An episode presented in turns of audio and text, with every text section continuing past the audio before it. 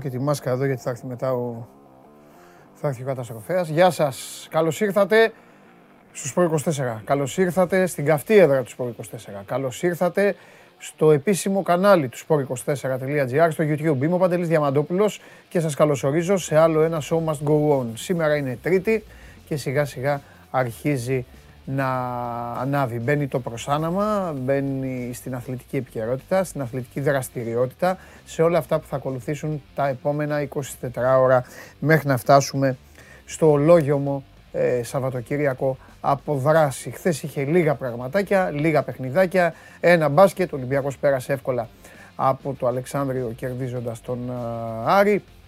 Κάποιες αναμετρήσεις στο εξωτερικό. Το θρίαμβο του φίλου μου του Τσάρλι στα στοίχημα, θα τα πούμε. Φυσικά το θέμα το οποίο κυριαρχεί στην επικαιρότητα έχει να κάνει με τη δολοφονία του 19χρονου Αλκιβιάδη στη Θεσσαλονίκη. Θα έρθει μετά ο Μάνος Χωριανόπουλος εδώ να τα πούμε.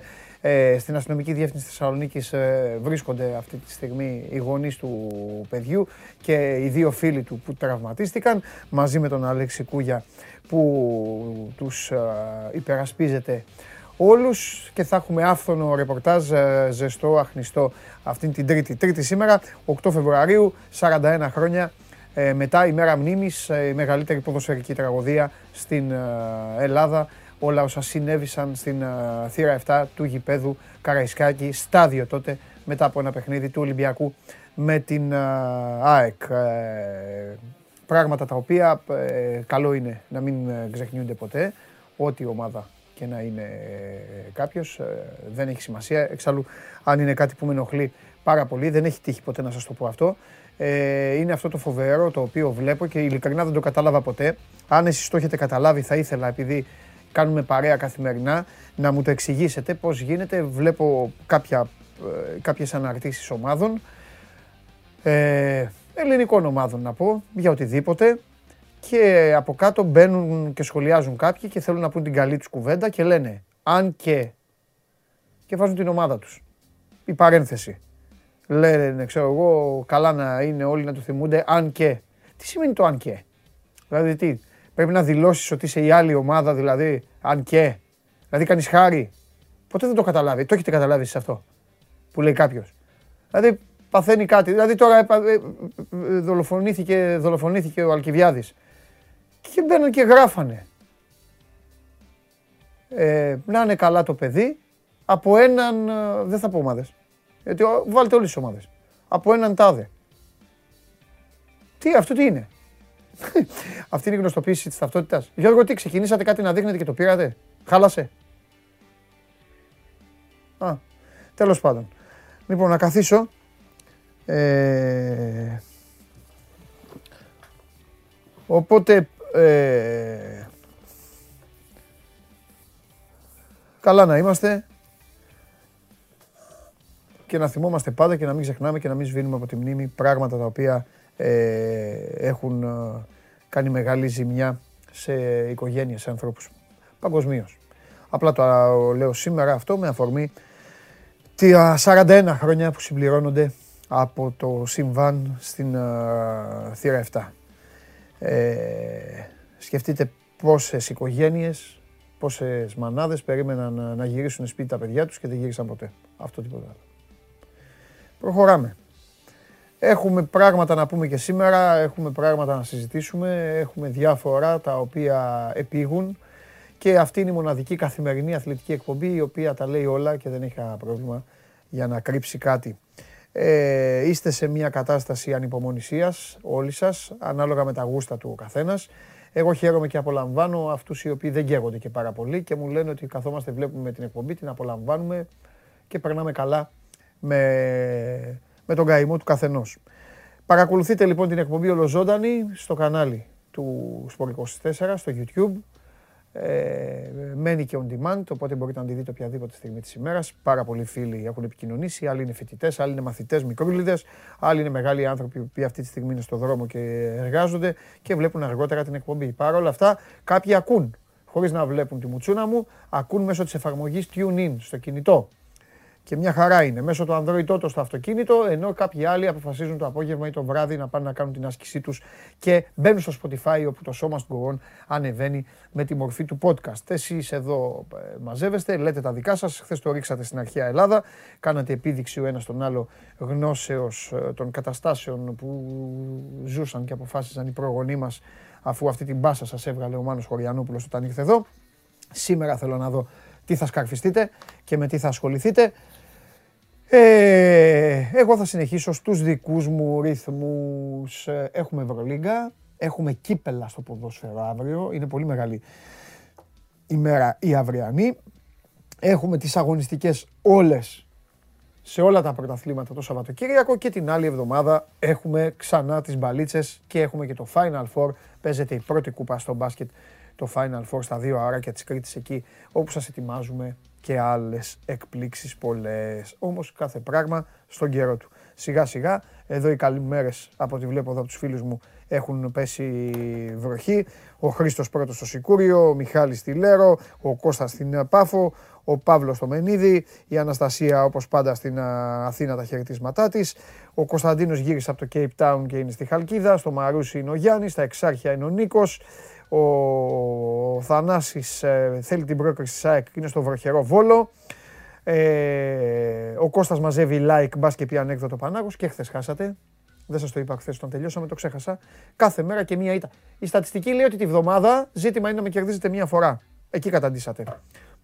Καλημέρα στο Γεωργάρα που είναι στο Πορτοράφτη, ε, στο Χρήστο που είναι στο Παλαιοφάλιρο και λέει Παναθηναϊκός για πάντα. Περίμενε Χρήστο, τώρα θα βγει ο Γουλής, έχουμε κρεμότητα από χθες. Γιατί έπρεπε να πάμε γρήγορα στην κλήρωση του κυπέλου και το έχουμε αφήσει στη μέση. Φιλιά στο φίλο μου το Σταύρο. Ε, λοιπόν, ο Γιάννης είναι φοβερός. Ο Γιάννης δηλώνει καληνυχτάκια ότι είναι και λέει ότι αν, είναι, αν παρότι είναι καληνυχτάκιας, μου λέει καλημέρα. Γεια σου, γεια σου Γιάννη μου, οπότε σου λέω εγώ καληνύχτα. Αλλά μην κοιμηθείς. Λοιπόν, ε, ο Βαγγέλης λέει μας έχεις τάξει μια εκπομπή solo. Ε, εμείς και εσύ δεν το ξεχνάμε, δεν υπάρχει περίπτωση, θα το κάνουμε. Αφήστε λίγο να τρέξουν τώρα τα γεγονότα. Ε, έχουμε πράγματα τώρα να πούμε και μετά το Final Four του μπάσκετ του κυπέλου, εκεί θα βρούμε μια ημερομηνία, μια ωραία μέρα και θα κάνουμε εκπομπή εγώ και εσείς μόνοι μας. Θα μου στέλνετε εδώ πράγματα, θα συζητάμε και θα, και θα συζητάμε και όσο πάει. Λοιπόν, καλημέρα στο Βασίλη, στο Λεωνίδα, στο Γιώργο που είναι στην Ξάνθη, ε, στο Λαύριο είναι ο Τάσος, του ζωγράφου είναι ο Θανάσης. Έχω Κέσσαρη σήμερα. Έχω Κέσσαρη, όπτα, ε, είναι, είναι τρίτη σήμερα. Σε λίγο θα έρθει ο Κέσσαρη. Ε, ο, ο Πετράν λέει: Σε αφήνουμε να κερδίζεις για να μην κόψεις την εκπομπή. Δεν την κόβω. Και ήταν στο πρόγραμμα είναι. Έλα ρε Πέτρο, από τότε που ξεκινήσαμε, ομολογήστε. Πόσες φορές έχω χάσει και πόσες έχω κερδίσει. Ε, 80% νίκες έχω. Εγώ φταίω. Αφού είμαι Λίβερπουλ. Καλημέρα στον Γιώργο, στον Κορυδαλό. Στην ε, Εσθονία είναι ο Γιάννης. Ε, καλημέρα στο Θοδωρή και καλημέρα στο Θεόφιλο στην Καλαμάτα και στο Βασίλη που είναι στην ε, Καλαμάτα. Ε, θέλει να μου κάνει δώρο, λέει, μακροχρόνιο πρωταθλητής Premier η City. Μάλιστα, ωραία, εντάξει. Και καλημέρα στο Γιάννη στη Χαλκίδα. Μπαίνετε στο Instagram, στα stories, Sport 24 στο Instagram του Sport 24 στα stories εκεί που λέει στείλτε το σχολείο σας ή την ερώτησή σας για τον Παντελή. Σήμερα, και παρακαλώ να μου το θυμίσετε, γιατί τους το είπα χθες και το ξέχασα, σήμερα ρωτήστε ό,τι θέλετε για το Μάνο. Ό,τι θέλετε, Μάνος Χωριανόπουλος δικό σας. Ξεκινάμε. Πάμε σιγά σιγά, έχω αφήσει μια πράσινη εκκρεμότητα και θέλω να την τελειώσω. Δεν έχουμε πολλά να πούμε με τον Κώστα σήμερα. Ε, rotation θα κάνει με την καρδίτσα, λογικό είναι. Γυρίζει ο Κουρμπέλης, αυτό είναι ένα θέμα. Θέλω να μου πει για τον Κατσίνοβιτς και το κυριότερο θέλω να μου πει ο Κώστας, εκεί είχαμε μείνει, αν τα νεύρα που έβγαλαν στην Τούμπα οι παίκτες του Παναθηναϊκού είναι νεύρα επειδή δημιουργήθηκαν εκείνη τη στιγμή στους τσαμπουκάδες, τους ποδοσφαιρικούς ή τελικά έχουν αρχίσει να αγχώνονται και να ψυχοπλακώνονται ότι όταν το παιχνίδι φτάνει μετά το 75 κάτι θα γίνει για να χάσουν, κάτι θα γίνει για να φάνε γκολ και πλέον δεν μπορούν να το διαχειριστούν και αρχίζουν και βγάζουν νεύρα. Αυτό.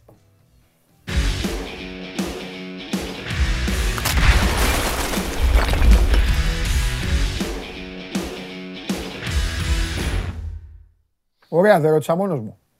Καλημέρα. Καλημέρα. Τι γίνεται; Καλά, φίλο μου. Έκανα τον πρόλογο μου, γιατί το σε άφησα, ήθελα να σε, αυτό, ήθελα, που, αυτό που είπα ήθελα να σε ρωτήσω.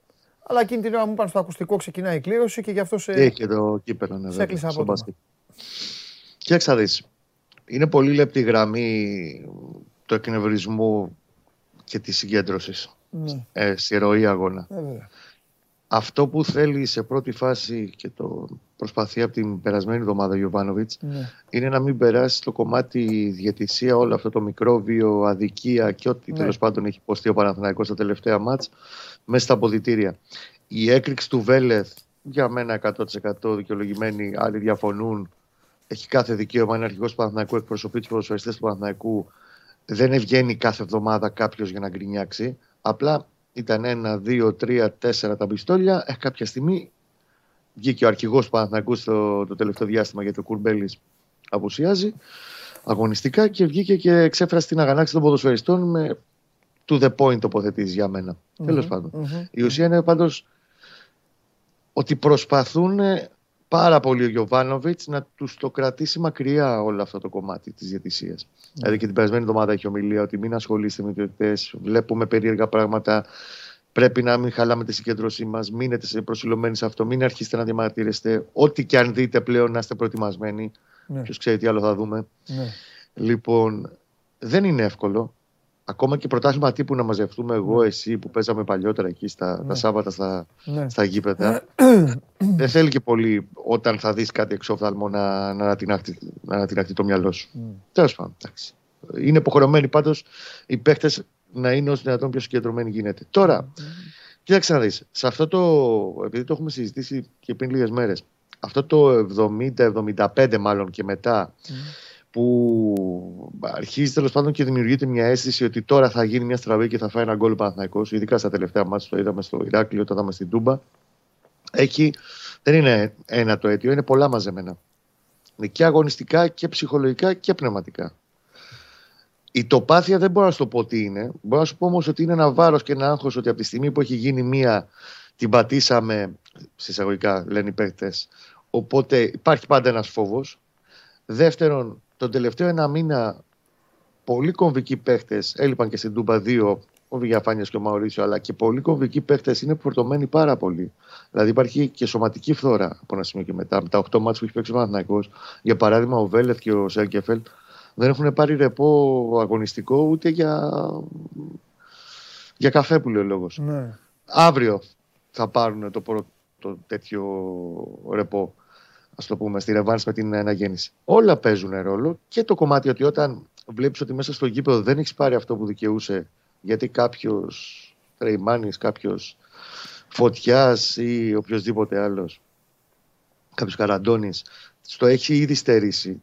Δεν είναι πολύ δύσκολο να εκνευριστείς και να το χάσεις όλο το μυαλό στο τέλος.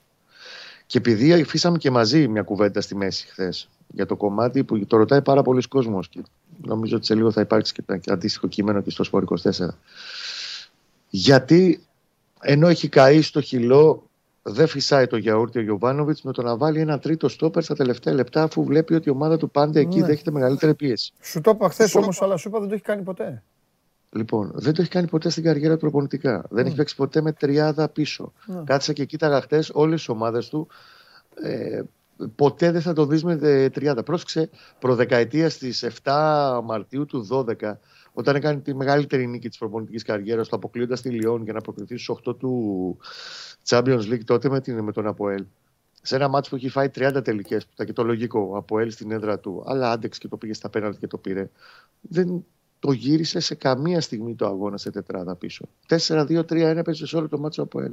Σε όλο το μάτσο και στα 122 λεπτά. Δεν το έχει δουλέψει στι προπονήσεις. Δεν μπορείς ξαφνικά να το σε εισαγωγικά φυτέψεις μέσα στο παιχνίδι. Αυτό είναι κάτι το οποίο γενικά, σαν προπονητής ο Γιωβάνοβιτς έχει συγκεκριμένες σταθερές και λογικές και φιλοσοφία, την οποία δεν την αλλάζει εύκολα. Για παράδειγμα, αυτό που έγινε μετά το μάτι του πρώτου γύρου με τον Μπάουκ στη λεωφόρο, θυμάσαι, που έπαιζε ένα συγκεκριμένο σύστημα, αυτό το 4-4-1-1 κτλ. Δούλεψε, προ, το, προπονήθηκαν πάρα πολύ για καιρό οι παίκτες πάνω σε αυτό. Η αλλαγή να βάλει τρίτο χαφ, ίσως είναι σε εισαγωγικά και υπέρβαση για τον Γιωβάνοβιτς. Ότι έβαλε τρίτο χαφ και ο Παναθηναϊκός βρήκε μια μεγαλύτερη ισορροπία. Και τσούλησε και τέλος πάντων πήρε κάποια α, παιχνίδια και έκανε ένα καλό δίμηνο μετά. Δεν είναι και πολύ εύκολο στο πώς λειτουργεί ο Γιωβάνοβιτς. Οπότε ξαφνικά το να δούμε τριάδα ενώ δεν την έχει δουλέψει καθόλου, δεν σου λέω ότι είναι το σωστό. Όλοι κρίνονται εκ του αποτελέσματος. Μπορεί να είχε αποτέλεσμα. Αν είχε δουλευτεί, δουλευτεί ένα μήνα, έχουμε και ένα plan B, αν δεχτούμε πίεση, αν μείνουμε με 10, αν το ένα, αν το άλλο, και έχουμε ένα αποτέλεσμα που μας βολεύει στα χέρια μας. Ότι πρέπει να γίνουμε και λίγο πιο κοινικοί, να βάλουμε και ένα τρίτο στόπερ.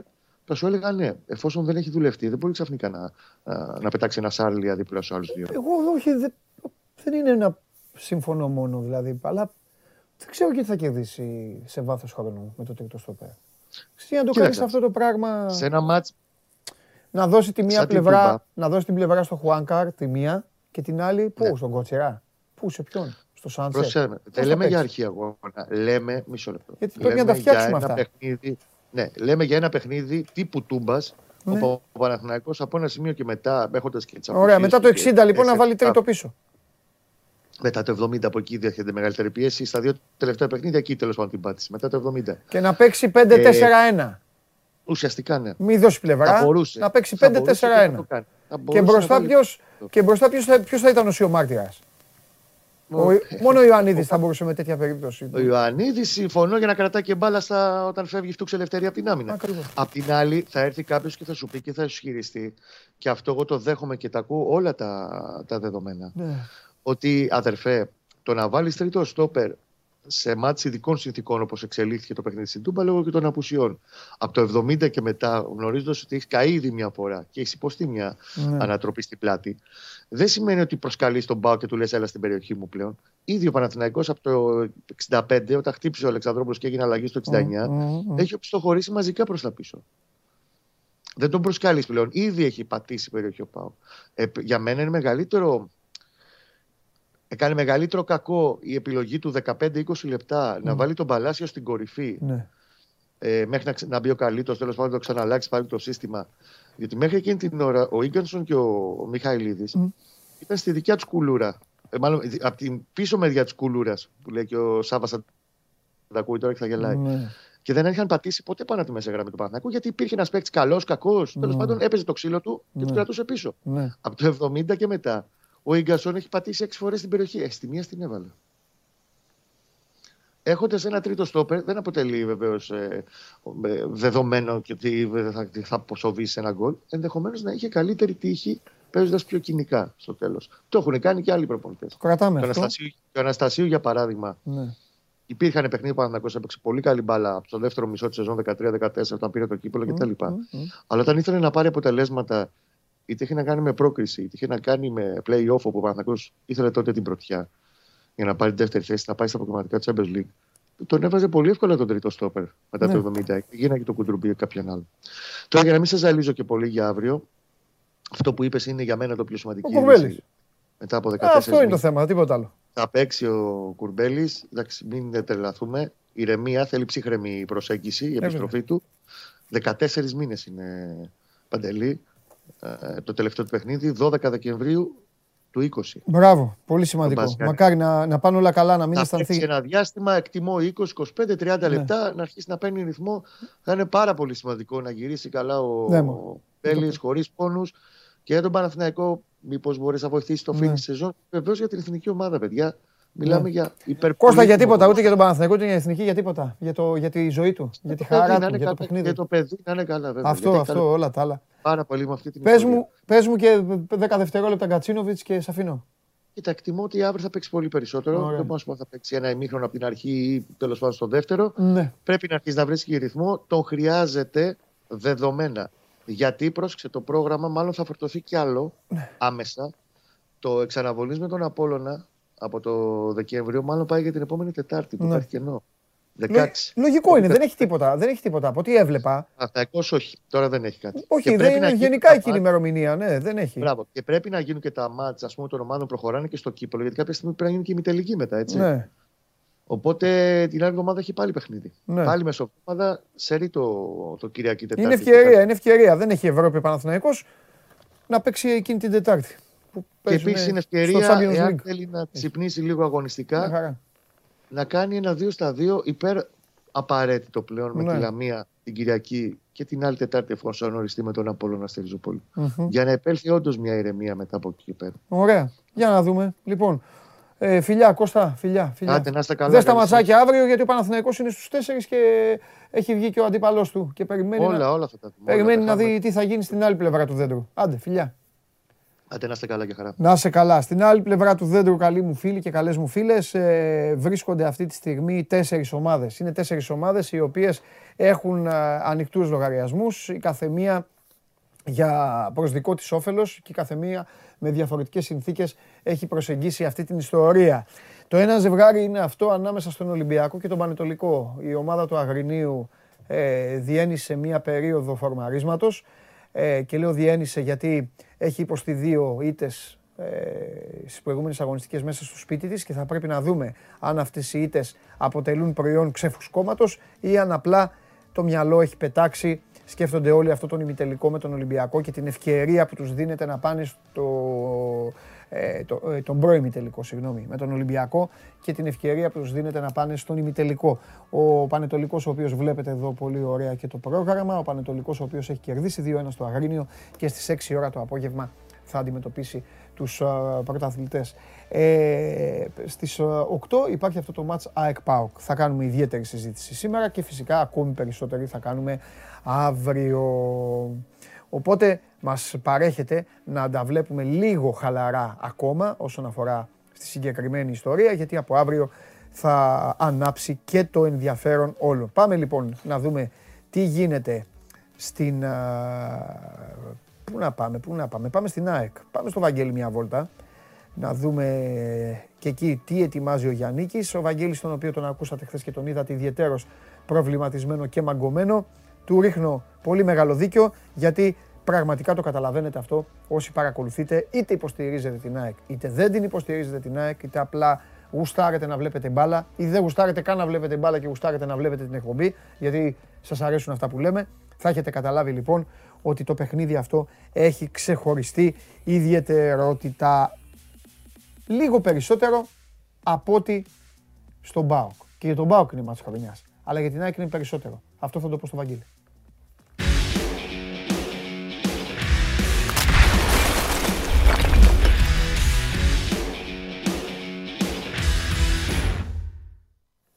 Έλα, Βαγγελάρα μου. Τι έγινε, χαίρετε. Καλά, καλά. Απλά ρε παιδί μου πιστεύω ότι ο Πάοκ επειδή τον τελευταίο μήνα παίζει καλά, βάζει τα γκολάκια του, ε, έχει κάνει τις μεταγραφούλες του, έχει βγάλει μία άβρα, έχει και τη Μίτιλαντ για να περιμένεις στο μυαλό. Εγώ το έχω, πώς να σου πω, φυσικά και είναι μάτς χρονιάς γιατί ο Πάοκ θέλει τίτλο, ο Πάοκ είναι ο κάτοχος του κυπέλου, ε, αν αποκλειστεί μετά τι θα έχει να πάρει, τίποτα. Αλλά εγώ νομίζω ότι σ- στο photo finish, αν ήταν δηλαδή κούρσα που πάντα ένας κερδίζει, τι να κάνουμε, νομίζω ότι στο photo finish καίγεται περισσότερο η ΑΕΚ. Έτσι το έχω. εγώ. Ναι, δε- δεν θα διαφωνήσω. Έτσι πιστεύω. Καίγεται, όντως καίγεται γιατί η ΑΕΚ ε, πε- πέραν των ε, αγωνιστικών δρομένων έχει και άλλα πράγματα υποσυζήτηση.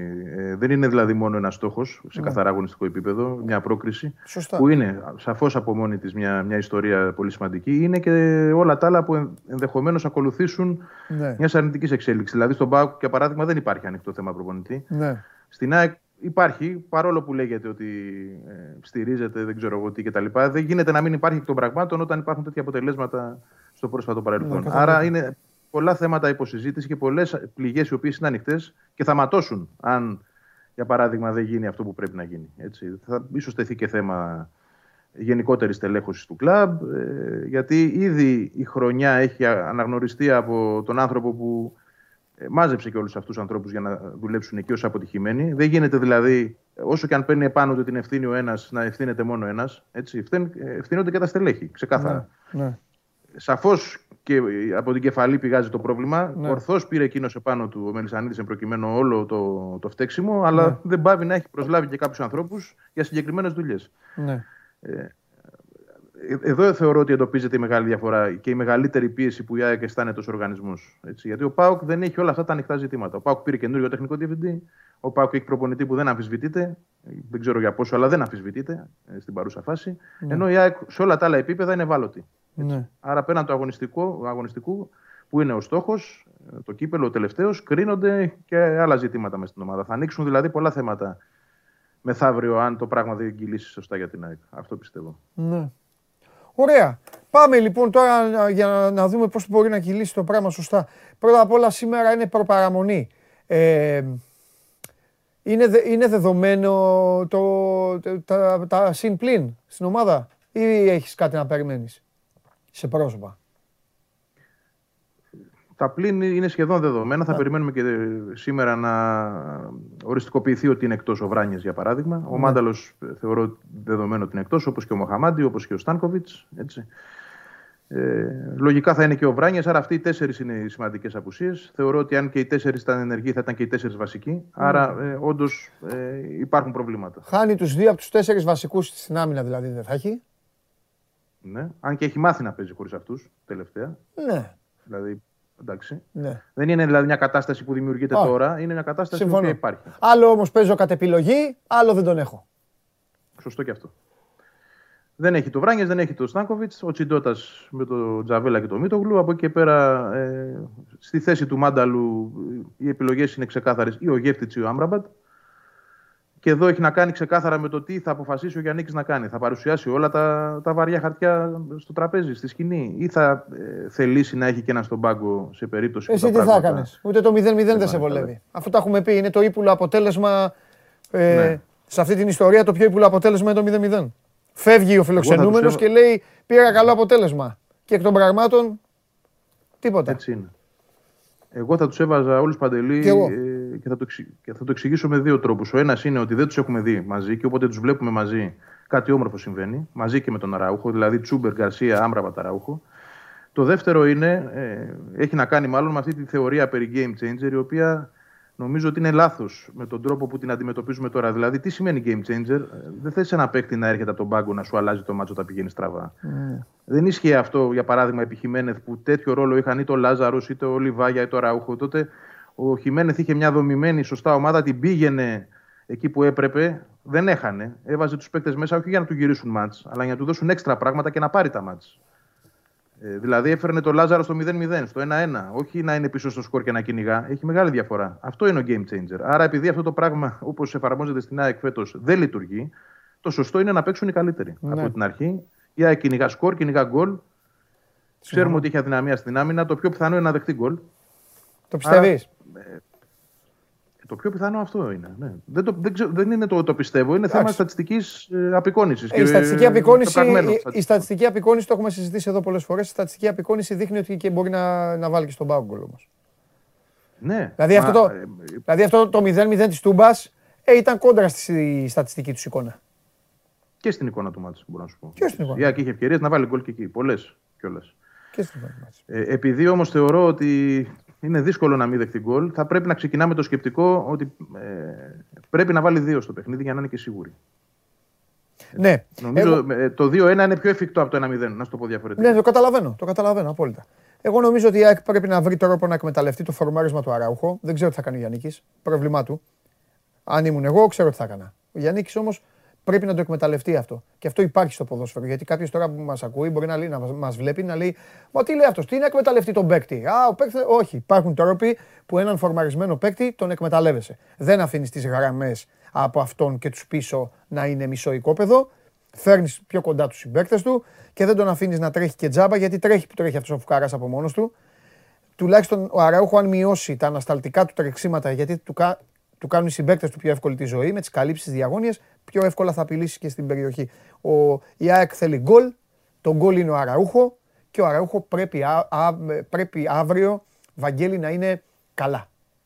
Καλά. Γιατί και ο, γιατί και ο Λουτσέσκου, όπως ξέρεις, μπορεί να είναι οτιδήποτε, μπορεί να φωνάζουν όλοι, να τον λέει τη μία εβδομάδα αντιπαθητικό η ΑΕΚ, την άλλη ο Παναθηναϊκός, την παράλληλη ο Ολυμπιακός, αλλά το μόνο που δεν είναι είναι να είναι αφελής και να μην είναι έξυπνος ε, τακτικά και πονηρός. Και ξέρει ότι αν κινδυνεύει από κάποιον, κινδυνεύει από τον Αραούχο. Οπότε η ΑΕΚ πρέπει και γι' αυτό συμφωνώ. Αυτό συνηγορώ, απλά για να πω και εγώ τη γνώμη μου, γι' αυτό και η ΑΕΚ πρέπει να αφήσει τις εξυπνάδες και να βάλει αυτούς που έχει. Καραφλό βέλος, καραφλό βέλος. Πρέπει να βάλει τους παίκτες οι οποίοι θα πατήσουν την περιοχή του ΠΑΟΚ όσο γίνεται περισσότερες φορές. Όσο πιο πολλές φορές πατήσεις στην περιοχή, τόσο πιο εύκολα θα κάνει τη ζωή της. Διαφορετικά, πιστεύω και το κλείνω, ότι αν του δώσει δικαιώματα, θα συνεχίσει να τις έχει, τον, να, να τις έχει πάρει τον αέρα. Γιατί ψυχολογικά έχει πάρει τον αέρα ο Πάοκ. Και αυτό το ξέρουμε όλοι. Ναι, δεν διαφωνώ σε τίποτα. Ούτως ή άλλως τα όσα έχουν δοκιμαστεί πριν από αυτή την επιλογή, το να παίξουν δηλαδή και οι τέσσερις, ε, δεν έχουν βοηθήσει ιδιαίτερα. Άρα έχουμε και ε, κάπου να πατήσουμε στο ότι δεν είναι η συνειδητά σωστή λύση το να μείνει ο ένας εκ των τεσσάρων εκτός. Όποιος και αν είναι αυτός. Ναι. Για παράδειγμα, εντάξει, κάνουμε κουβέντα για τον Άμπραμπατ, μπορεί να μείνει ο Γκαρσίας στο πάγκο. Και αυτό λάθος θα είναι για μένα. Πρέπει, πρέπει να παίξουν και οι τέσσερις. Είναι, είναι το παιχνίδι στο οποίο πραγματικά η ΑΕΚ πρέπει να βάλει τους καλύτερους που έχει και όχι να σκέφτεται πώς θα πάει το μάτς και αν θα πρέπει να έχει ένα στον πάγκο. Α μην έχει. Α τους βγουν τα σηκώτια, να το πω έτσι, να παίξουν αυτοί οι τέσσερις και στα 90 και στα 120 και όσο χρειαστεί ναι. για να μπορέσει να έρθει πιο κοντά στο στόχο. Ούτε μπορεί να κάτσει τώρα να συνυπολογίσει ότι υπάρχει παιχνίδι με τον Ολυμπιακό την Κυριακή και να ε, κάνει κάποιο είδους συμψηφισμό στο ποιοι θα μπουν τώρα και ποιοι θα μπουν την Κυριακή. Δεν υπάρχει το επόμενο παιχνίδι Συμφωνώ μαζί. Γιατί μετά από αυτό. Συμφωνώ. Ε, θα σου πω κάτι. Θα υπάρχει ζωή ή θα υπάρχει τίποτα. Ναι, ναι, ναι, έχεις δίκιο. Θα σου πω κάτι.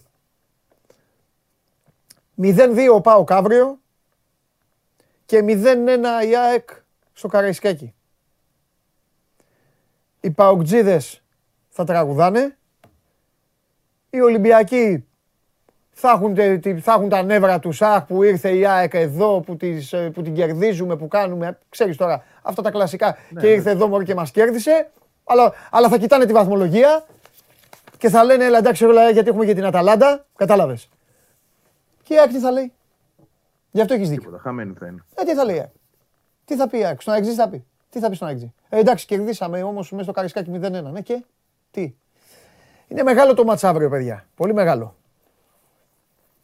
Πολύ μεγάλο. Έτσι είναι. Συμφωνώ. Δεν είναι. Δηλαδή, και αν με ρωτούσες τώρα ποιον, ποιο μάτς θέλω να πάρει η ΑΕΚ, θα σου έλεγα το αυριανό. Δεν το συζητάμε. Για να έχει, να έχει μια συνέχεια, να υπάρχει ένα ενδιαφέρον στο εννοείται, εννοείται, εννοείται, εννοείται. Ωραία. Πέραν όσο των άλλων θα κυνηγάμε πάλι ναι. την ουρά μας μετά. Κάνα κουτσομπολιό, τίποτα. Όχι, έτσι; Όχι. Καμιά.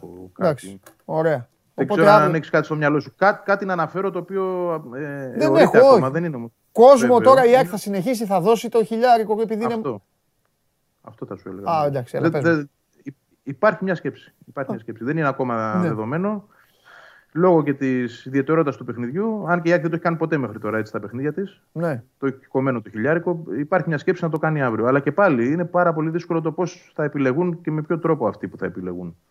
Ναι. Έτσι. Και με ποιο, να το πω διαφορετικά, γιατί εγώ δεν θα ήθελα ποτέ να δω μια ανάλογη, ένα ανάλογο σκηνικό σαν και αυτό που είδαμε στο Άρη ΑΕΚ, δηλαδή να είναι χίλιοι και χίλιοι από το πρώτο μέχρι το τελευταίο λεπτό να έχουν στοχοποιήσει παίκτες και να βρίζουν. Εγώ θα προτιμούσα να δω ένα άδειο γήπεδο παρά να δω χίλιους και να έρθουν με αυτή τη διάθεση την, την κακορίζικη που πλέον την έχουμε βαρεθεί κιόλας. Γι' αυτό και λέω ότι η επιλογή Φίλε είναι, μου... είναι ζώρικη. Γιατί εδώ μιλάμε για επιλογή. Έτσι. Φίλε μου, τα σωματεία, ναι, ναι, τα σωματεία πρέπει, να, ναι, πρέπει να αποφασίσουν πού θα δώσουν τα χίλια εισιτήρια. Αυτό. Ας δώσουν 100 εισιτήρια στους παίκτες τους. Ας δώσουν σε... Δεν ξέρω, δεν θα πω εγώ. Α δώσουν στα Υπάρχουν άνθρωποι τώρα, επειδή μιλάμε για την ΑΕΚ, προφανώς θα υπάρχουν και άνθρωποι που έχουν πληρώσει τα ακριβότερα διαρκεία. Δεν ξέρω τις τιμές, γι' αυτό δεν λέω. Νομίζω ότι αυτοί οι άνθρωποι, αφού σε έχουν τιμήσει με τα χρήματά τους και έχουν αποφασίσει να στηρίξουν αυτό το, αυτό το παγωμένο γήπεδο, το άθλιο αυτό, αυτό γήπεδο, νομίζω ότι πρέπει να τους βάλεις και σε μια προτεραιότητα και να τους πεις: ε, Έλα, έλα, εσύ έλα, μπες να δεις το μάτς. Κάπως έτσι. Εντάξει, είναι, είναι όμως λίγο κριτήριο τσέπης αυτό, γιατί και ο άλλος ο Κακομίρη που έδωσε τα 300 που δεν έχει να δώσει τα 1500, ναι. τα στερήθηκε για να τα δώσει. Ε. Γι' αυτό λέω ότι είναι, και... Μαζί είναι πολύ δύσκολη η επιλογή. Μαζί σου, αλλά Γι' αυτό θα έλεγα καλύτερα όχι. Εντάξει. Οπότε να, να βάλει, ναι. να βάλει, ας βάλει ένα, ε, ένα πρόγραμμα στον υπολογιστή και να βγάλουν χίλια εισιτήρια στην τύχη. Ξέρω εγώ τι να σου πω.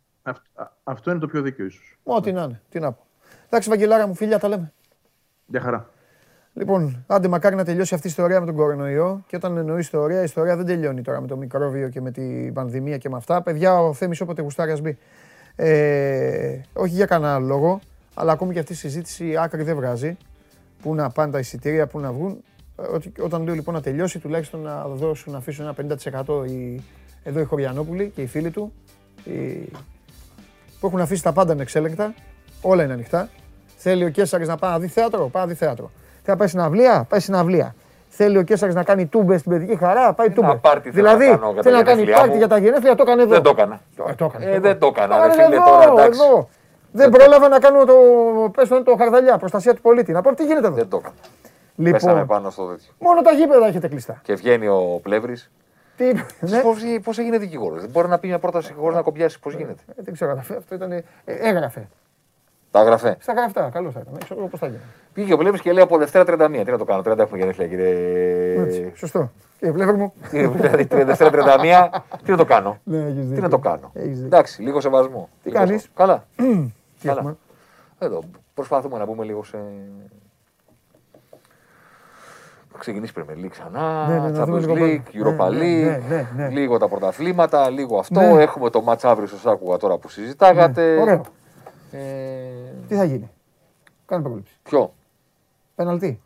Ένας φίλος μου το είπε. Μου λέει τι κάθεσαι, μου λέει και κουράζεσαι, ρε, μου λέει. Πες στον κόσμο, μου λέει πέναλτι. Ε, του λέω δεν γίνεται. Δηλαδή θέμη θα έχουν παίξει 120, βάλε καθυστερήσει 130 και 90, ε, 2, 2, 20.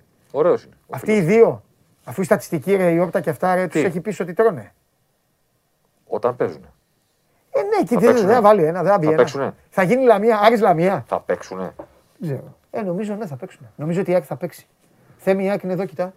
Και ο Πάοκ είναι, αλλά η Άκη είναι εδώ, το μαχαίρι είναι. Εντάξει, θα Ε, δούμε. Θα δούμε. Δεν τον έχουμε δει. Το Γιάννη τώρα το μαθαίνουμε. Ναι. Έκανε τα δύο του ντέρμπι, πήρε αποτελέσματα, είχε άστο στην αρχή, πήρε νίκες σε μάτς που τον βοήθησε πολύ τύχη για να κάνει νίκες. Ναι. Μετά ήρθε το ποδόσφαιρο να το τα στερήσει όλα πίσω, γιατί έτσι συμβαίνει. Ναι. Δεν τον έχουμε ξαναδεί σε τέτοιο μάτς. Και εντάξει, με ένα μηδέν στην Τούμπα, λέω ένα σκορ, Ναι. Ξέρεις τι θα δεις. Γιατί σε οδηγεί το σκορ. Αν το πρώτο μάτς είναι ένα 0, ξέρεις τι θα δεις. Στο μάτς το 0-0, στο ντέρμπι τίτλου το περίφημο γκολ Βαρέλα κτλ. Λουτσέσκου Χιμένεθ τότε, για να παίξουν και οι δύο έπρεπε να φτάσουμε 70-80. Στο πρώτο παιχνίδι ήταν. Κρατάμε από εδώ, κρατάμε από εκεί, κρατάμε από εδώ, κρατάμε από εκεί. Μη, μη, μη ποτέ να μην βρεθούμε ανοργάνωτοι. Και η μεν και η δε. Και κάποια στιγμή κάτι θα γίνει. Ε, εγώ αυτό φαντάζομαι. Για να δούμε. Θα πούμε αύριο μετά. Εγώ αυτό φαντάζομαι. Τώρα τα υπόλοιπα Θα τα δούμε. ε, τα βλέπουμε. Τι έχουμε; Τι έχουμε, ήρθε ένα λίγο ντέρμπι. Λίγο ντέρμπι. ΠΑΟΚ Παναθηναϊκό και ένα γενικό. Έχω καιρό να ασχοληθώ με ένα ματς συγκεκριμένα. Ναι, όντως. Ε, απλά έγινε ένα ντέρμπι. Υπάρχει κουβέντα για τη διαιτησία. Και υπάρχει και, κατά τη γνώμη μου, αυτή τη φορά, αυτή τη φορά σωστή κουβέντα για Παναθηναϊκό και για προπονητή. Δηλαδή, έχω, έχω, έχω έρθει κάποιε φορές και σου έχω πει καλή δουλειά, καλή δουλειά κάνει ο Γιωβάνοβιτς. Στο φινάλε το χαρακτήρα σε μια ομάδα το δίνουν οι από πάνω. Πάντα. Δηλαδή, Αλήθεια αν, είναι. ανοίγουμε ένα site, σε κάνουμε διευθυντή, ιδιοκτήτη, τι θες να γίνεις και μας λες, παιδιά, εντάξει, και μισή ώρα αργότερα να την βάλουμε την είδηση. Α, δεν είναι. Δεν έγινε και τίποτα. Και βάλτε Ε, πο- βάλτε δεν θα ποδήλατο. τρέξουμε. Δηλαδή, Ναι, η ναι. δουλειά μας είναι να τρέξουμε, Ναι. αλλά Ναι. δεν θα Οκ. πεθάνουμε. Ναι, ναι, ναι, ναι. Εντάξει. Να δούμε λίγο ΠΑΟΚ Παναθηναϊκός. Αυτό είναι το heat map του Παναθηναϊκού στο μάτσο. Οκ. Στην περιοχή μας. Στην περιοχή μας. Όπως στην περιοχή μας. στην περιοχή μας. Πω, πω, πω, πω, πω, πω. Πατήσαμε λίγο δεξιά στην περιοχή του αντιπάλου. Καταλαβαίνετε όλοι ότι η επίθεση είναι δεξιά, ε. Ναι, εντάξει, φαίνεται. Εντάξει. Ναι, ναι, ναι. Ωραία. Πατήσαμε λίγο εκεί. Έτυχε να βάλουμε και τον γκολ. Ωραία. Από εκεί ναι, βγήκε. Αυτοί είμαστε. Αυτός είναι ο Παναθηναϊκός στο ντέρμπι. Και δύο σταγόνε συνόπλευμα. Καταλαβαίνω ότι επειδή αυτή την εικόνα ο κόσμος δεν τη βλέπει πολύ συχνά, να τη θεωρεί ότι είναι λίγο και λογική. Δεν είναι. Δεν είναι. Δεν είναι, λογική, μια- δεν είναι λογικό μια ομάδα το μεγαλύτερο, το πιο έντονο κομμάτι της να το έχει στη μεγάλη της περιοχή. Όχι βέβαια. Δηλαδή δεν το, έχει- αυτή την εικόνα δεν την έχει ούτε ο Ιωνικός με τον Ολυμπιακό. Ναι. Έχεις πάω. Περίμενε. Από περιέργεια ρωτάω. Ενδιάμεσα. Ενδιάμεσα. Πριν πάμε στον Πάοκ. Ναι, ναι, ναι. Κάνε ναι, ένα συνέχισε, μεγάλο. Εσύ το, το, το, Κάνε ένα αυτό. μεγάλο. Αυτές είναι οι πάσες Αυτά τα ωραία που του Παναθηναϊκού. Από το 68 που βγαίνει ο Αλεξανδρόπουλος και βγαίνει ο Αγιούμπ Μμμ. μέχρι το 2-1 με τον γκολ του Σάστρη. 19 στις 35. Δεν είναι το ποσοστό το θέμα, το 52%. Είναι ότι μιλάμε για 19 πάσες Ούτε αυτό είναι. σε 20 λεπτά παιχνιδιού. Το 35 είναι το θέμα. Ούτε το 19. 19 εύστοχες. στις 35. Τι 35 ρε φίλε. Εμείς θα κάναμε πιο Σε, πολύ. σε 20 ακριβώς. Τι λεπτά; Ακριβώς. Ε, πολύ. Γιατί έχω τη δυνατότητα με το, Ναι. όταν τα φτιάχνω αυτά να πηγαίνω να επιλέγω ακριβώς με το δευτερόλεπτο. Ναι, τέλειο. Ναι, Εντάξει. ναι. Και σκέψω ότι οι 5-6 εξ αυτών είναι του Μπρινιόλι. Το 91, το βλέπεις Ποιο πίσω. είναι το 91, ναι. Δηλαδή είναι βολέ, εκτέλεση φάουλ, εκτέλεση offside. Ναι. Κάτω δεξιά έχει βγει, έχει εκτελέσει δύο offside από μακριά, τα βλέπεις Ναι, εκτό ναι, ναι, ναι, περιοχή. Στην γωνία, στην γωνία. Δηλαδή θα το φας. Ναι. Θα το φας. Τέτοιο πράγμα σου φέρα πέρυσι και τον Πόλωνη, αν θυμάσαι. Σε εκείνο το 3-2, σε εκείνο το 2-2 με τον Αστέρα Τρίπολης, που είχε βάλει τον κόλλο Παπαδόπουλο στο τέλος, Μμμ. που ήταν 0-2 Παναθηναϊκός και σταμάτησε να παίζει ποδόσφαιρο. Το πέναλτι που τσακωθήκανε. Είχε αλλάξει Ναι. 6 πάσες ο Παναθηναϊκός στα τελευταία 10 λεπτά. Συμφωνώ, θυμάμαι. Ναι. Θα το φας. Δηλαδή δεν φταίει ο Γιωβάνοβιτς που χάνει τον Αλεξανδρόπουλο, αλλά έχει και δίκιο ο φίλος Μοτσάλη την επόμενη μέρα που λέει ότι βάζει τον Αγιούπ, δεν βάζει τον Καρλίτος. Είναι σαν να λες στον Μπάοκ, Έλα. ελάτε στην περιοχή Το μα. είπαμε αυτό και την Κυριακή, δεν θυμάσαι. Ναι. Ακριβώς. Και θα το φας. Ε, ναι. Θα το φας. Γιατί ο Πάοκ τελικά τελειώνει το παιχνίδι ναι. Με την εικόνα που θα δεις τώρα. Δείξε Ρασβάν, για να μην λένε. Ω, πω, πω, Ρασβάν. τι Καταλάβες. έφτασε, Ναι. Είναι μέσα στη μεγάλη περιοχή. Χυμαρόδης, παντού, ε, όλο το γήπεδο. Το βάψω. Το πάνω, αριστερά, γήπεδο. Ναι. ρε παιδί μου, όλες οι ομάδες το βάφουν. Αλλά το να μπεις περιοχή δεν είναι απλό. Ναι.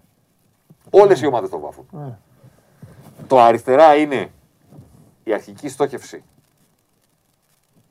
του ΠΑΟΚ η οποία εντάθηκε με το γεγονός ότι. Την έβαψε την περιοχή του Παναθηναϊκού Πάου. Ναι, Παντού, αριστερά παντού, ναι. εντάθηκε αυτό από το γεγονός ότι α, έκανε και πλήρη. Πήγαινε, πήγαινε και ο Μπίσας βάρε εκεί, δίνανε υπεραριθμίες. Ναι, ε, αλλά έπαιξε πολύ ο Πάοκ από μετά εκεί. Σίτλεϊ Μίτριτσα Ναι, ναι, ναι, έπαιξε, παίζει ο Πάοκ. Το κάνει αυτό ο Λουτσέσκου. έβαλε δύο καινούριους Το κάνει αυτό, ναι. όταν έβγαλε και, διαλέγει. τον, και τον Βέρνια. Και Έτσι. κοίτα πόσο πατήσανε περιοχή. Δεν γίνεται να μην το βάλεις. Ε, ναι, ναι, καλά φαινόταν και Αυτό που έλεγα την Κυριακή στην Game Night Ναι. είναι ότι ο Πάοκ έχει ένα μέσο όρο 23 τελικές, 23 συγγνώμη, ενέργειες με την μπάλα Ναι, στην αντίπαλη περιοχή. ναι. Αυτός είναι ο μέσος όρος του Πάοκ του πρωταθλήματος. Ναι. Που σημαίνει ότι σε κάποια μάτια μπορεί να κάνει και 30, σε κάποια μάτια 10-12. μπορεί να κάνει και 18 και 16. Ναι, ναι. Αντιμετωπίζει τον Ολυμπιακό που κατά μέσο όρο δέχεται 11 ενέργειες του αντιπάλου στη δική του περιοχή. Του κάνει 22. ναι. Αντιμετωπίζει τον Παναθηναϊκό που είναι και αυτός στο 10 ακόμα κάτι. Του κάνει 25. Βέβαια ο Ολυμπιακός. Ενέργεια μπορεί να είναι και με κεφαλιά. Ένα... Δηλαδή κατάλαβες. Ε, ναι. Ενώ ο Ολυ- Ολυμπιακός το βγάζει το μάτς και σε εξαίρεση με το, με το πρώτο διάστημα που όποιος είδε το παιχνίδι και το θυμάται είπε: Όπα. Αμάν, μπήκε ο Πάοκ, ο Τσιγκάρας, ο Κούρτης, κεφαλιά, γκασον, κάτι γίνεται. Μετά ο Ολυμπιακός είπε: Εντάξει, θα μπαίνετε στις γωνίες. Γιατί όταν λέμε 23 ενέργειε με την καλύτερη περιοχή, δεν λέμε πού, Σωστά. Εντάξει, Είναι είναι, για τα... ένα γενικό. Μετά έχουμε εντάξει παιχτετικό, έχουμε άλλα πράγματα. Αλλά σαν εργαλείο κάτι λέει το πόσες ενέργειες κάνει στην αντίπαλη περιοχή. Θα μπείτε, αλλά όχι. Ε, του Παναθηναϊκού. Η εικόνα στα δεσμευτικά θα μου πεις το έφαγε από το 88, ένα γκολ μπήκε, τι θα έλεγε αν δεν έμπαινε κτλ. Ναι, οκ, εντάξει. Εγώ λέω ότι αυτή τη φορά η κουβέντα για τον Γιωβάνοβιτς έχει μια βάση. Ναι.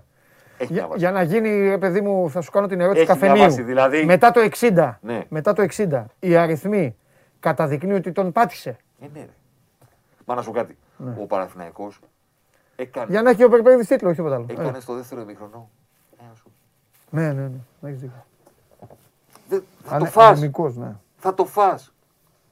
Θα το φας. Πρέπει να είσαι τυχερός. Πρέπει να, να, να ψάχνεις Να πράγματα, γίνουν πράγματα. Ναι. για να, για να, για να γλιτώσεις. Δεν γίνεται.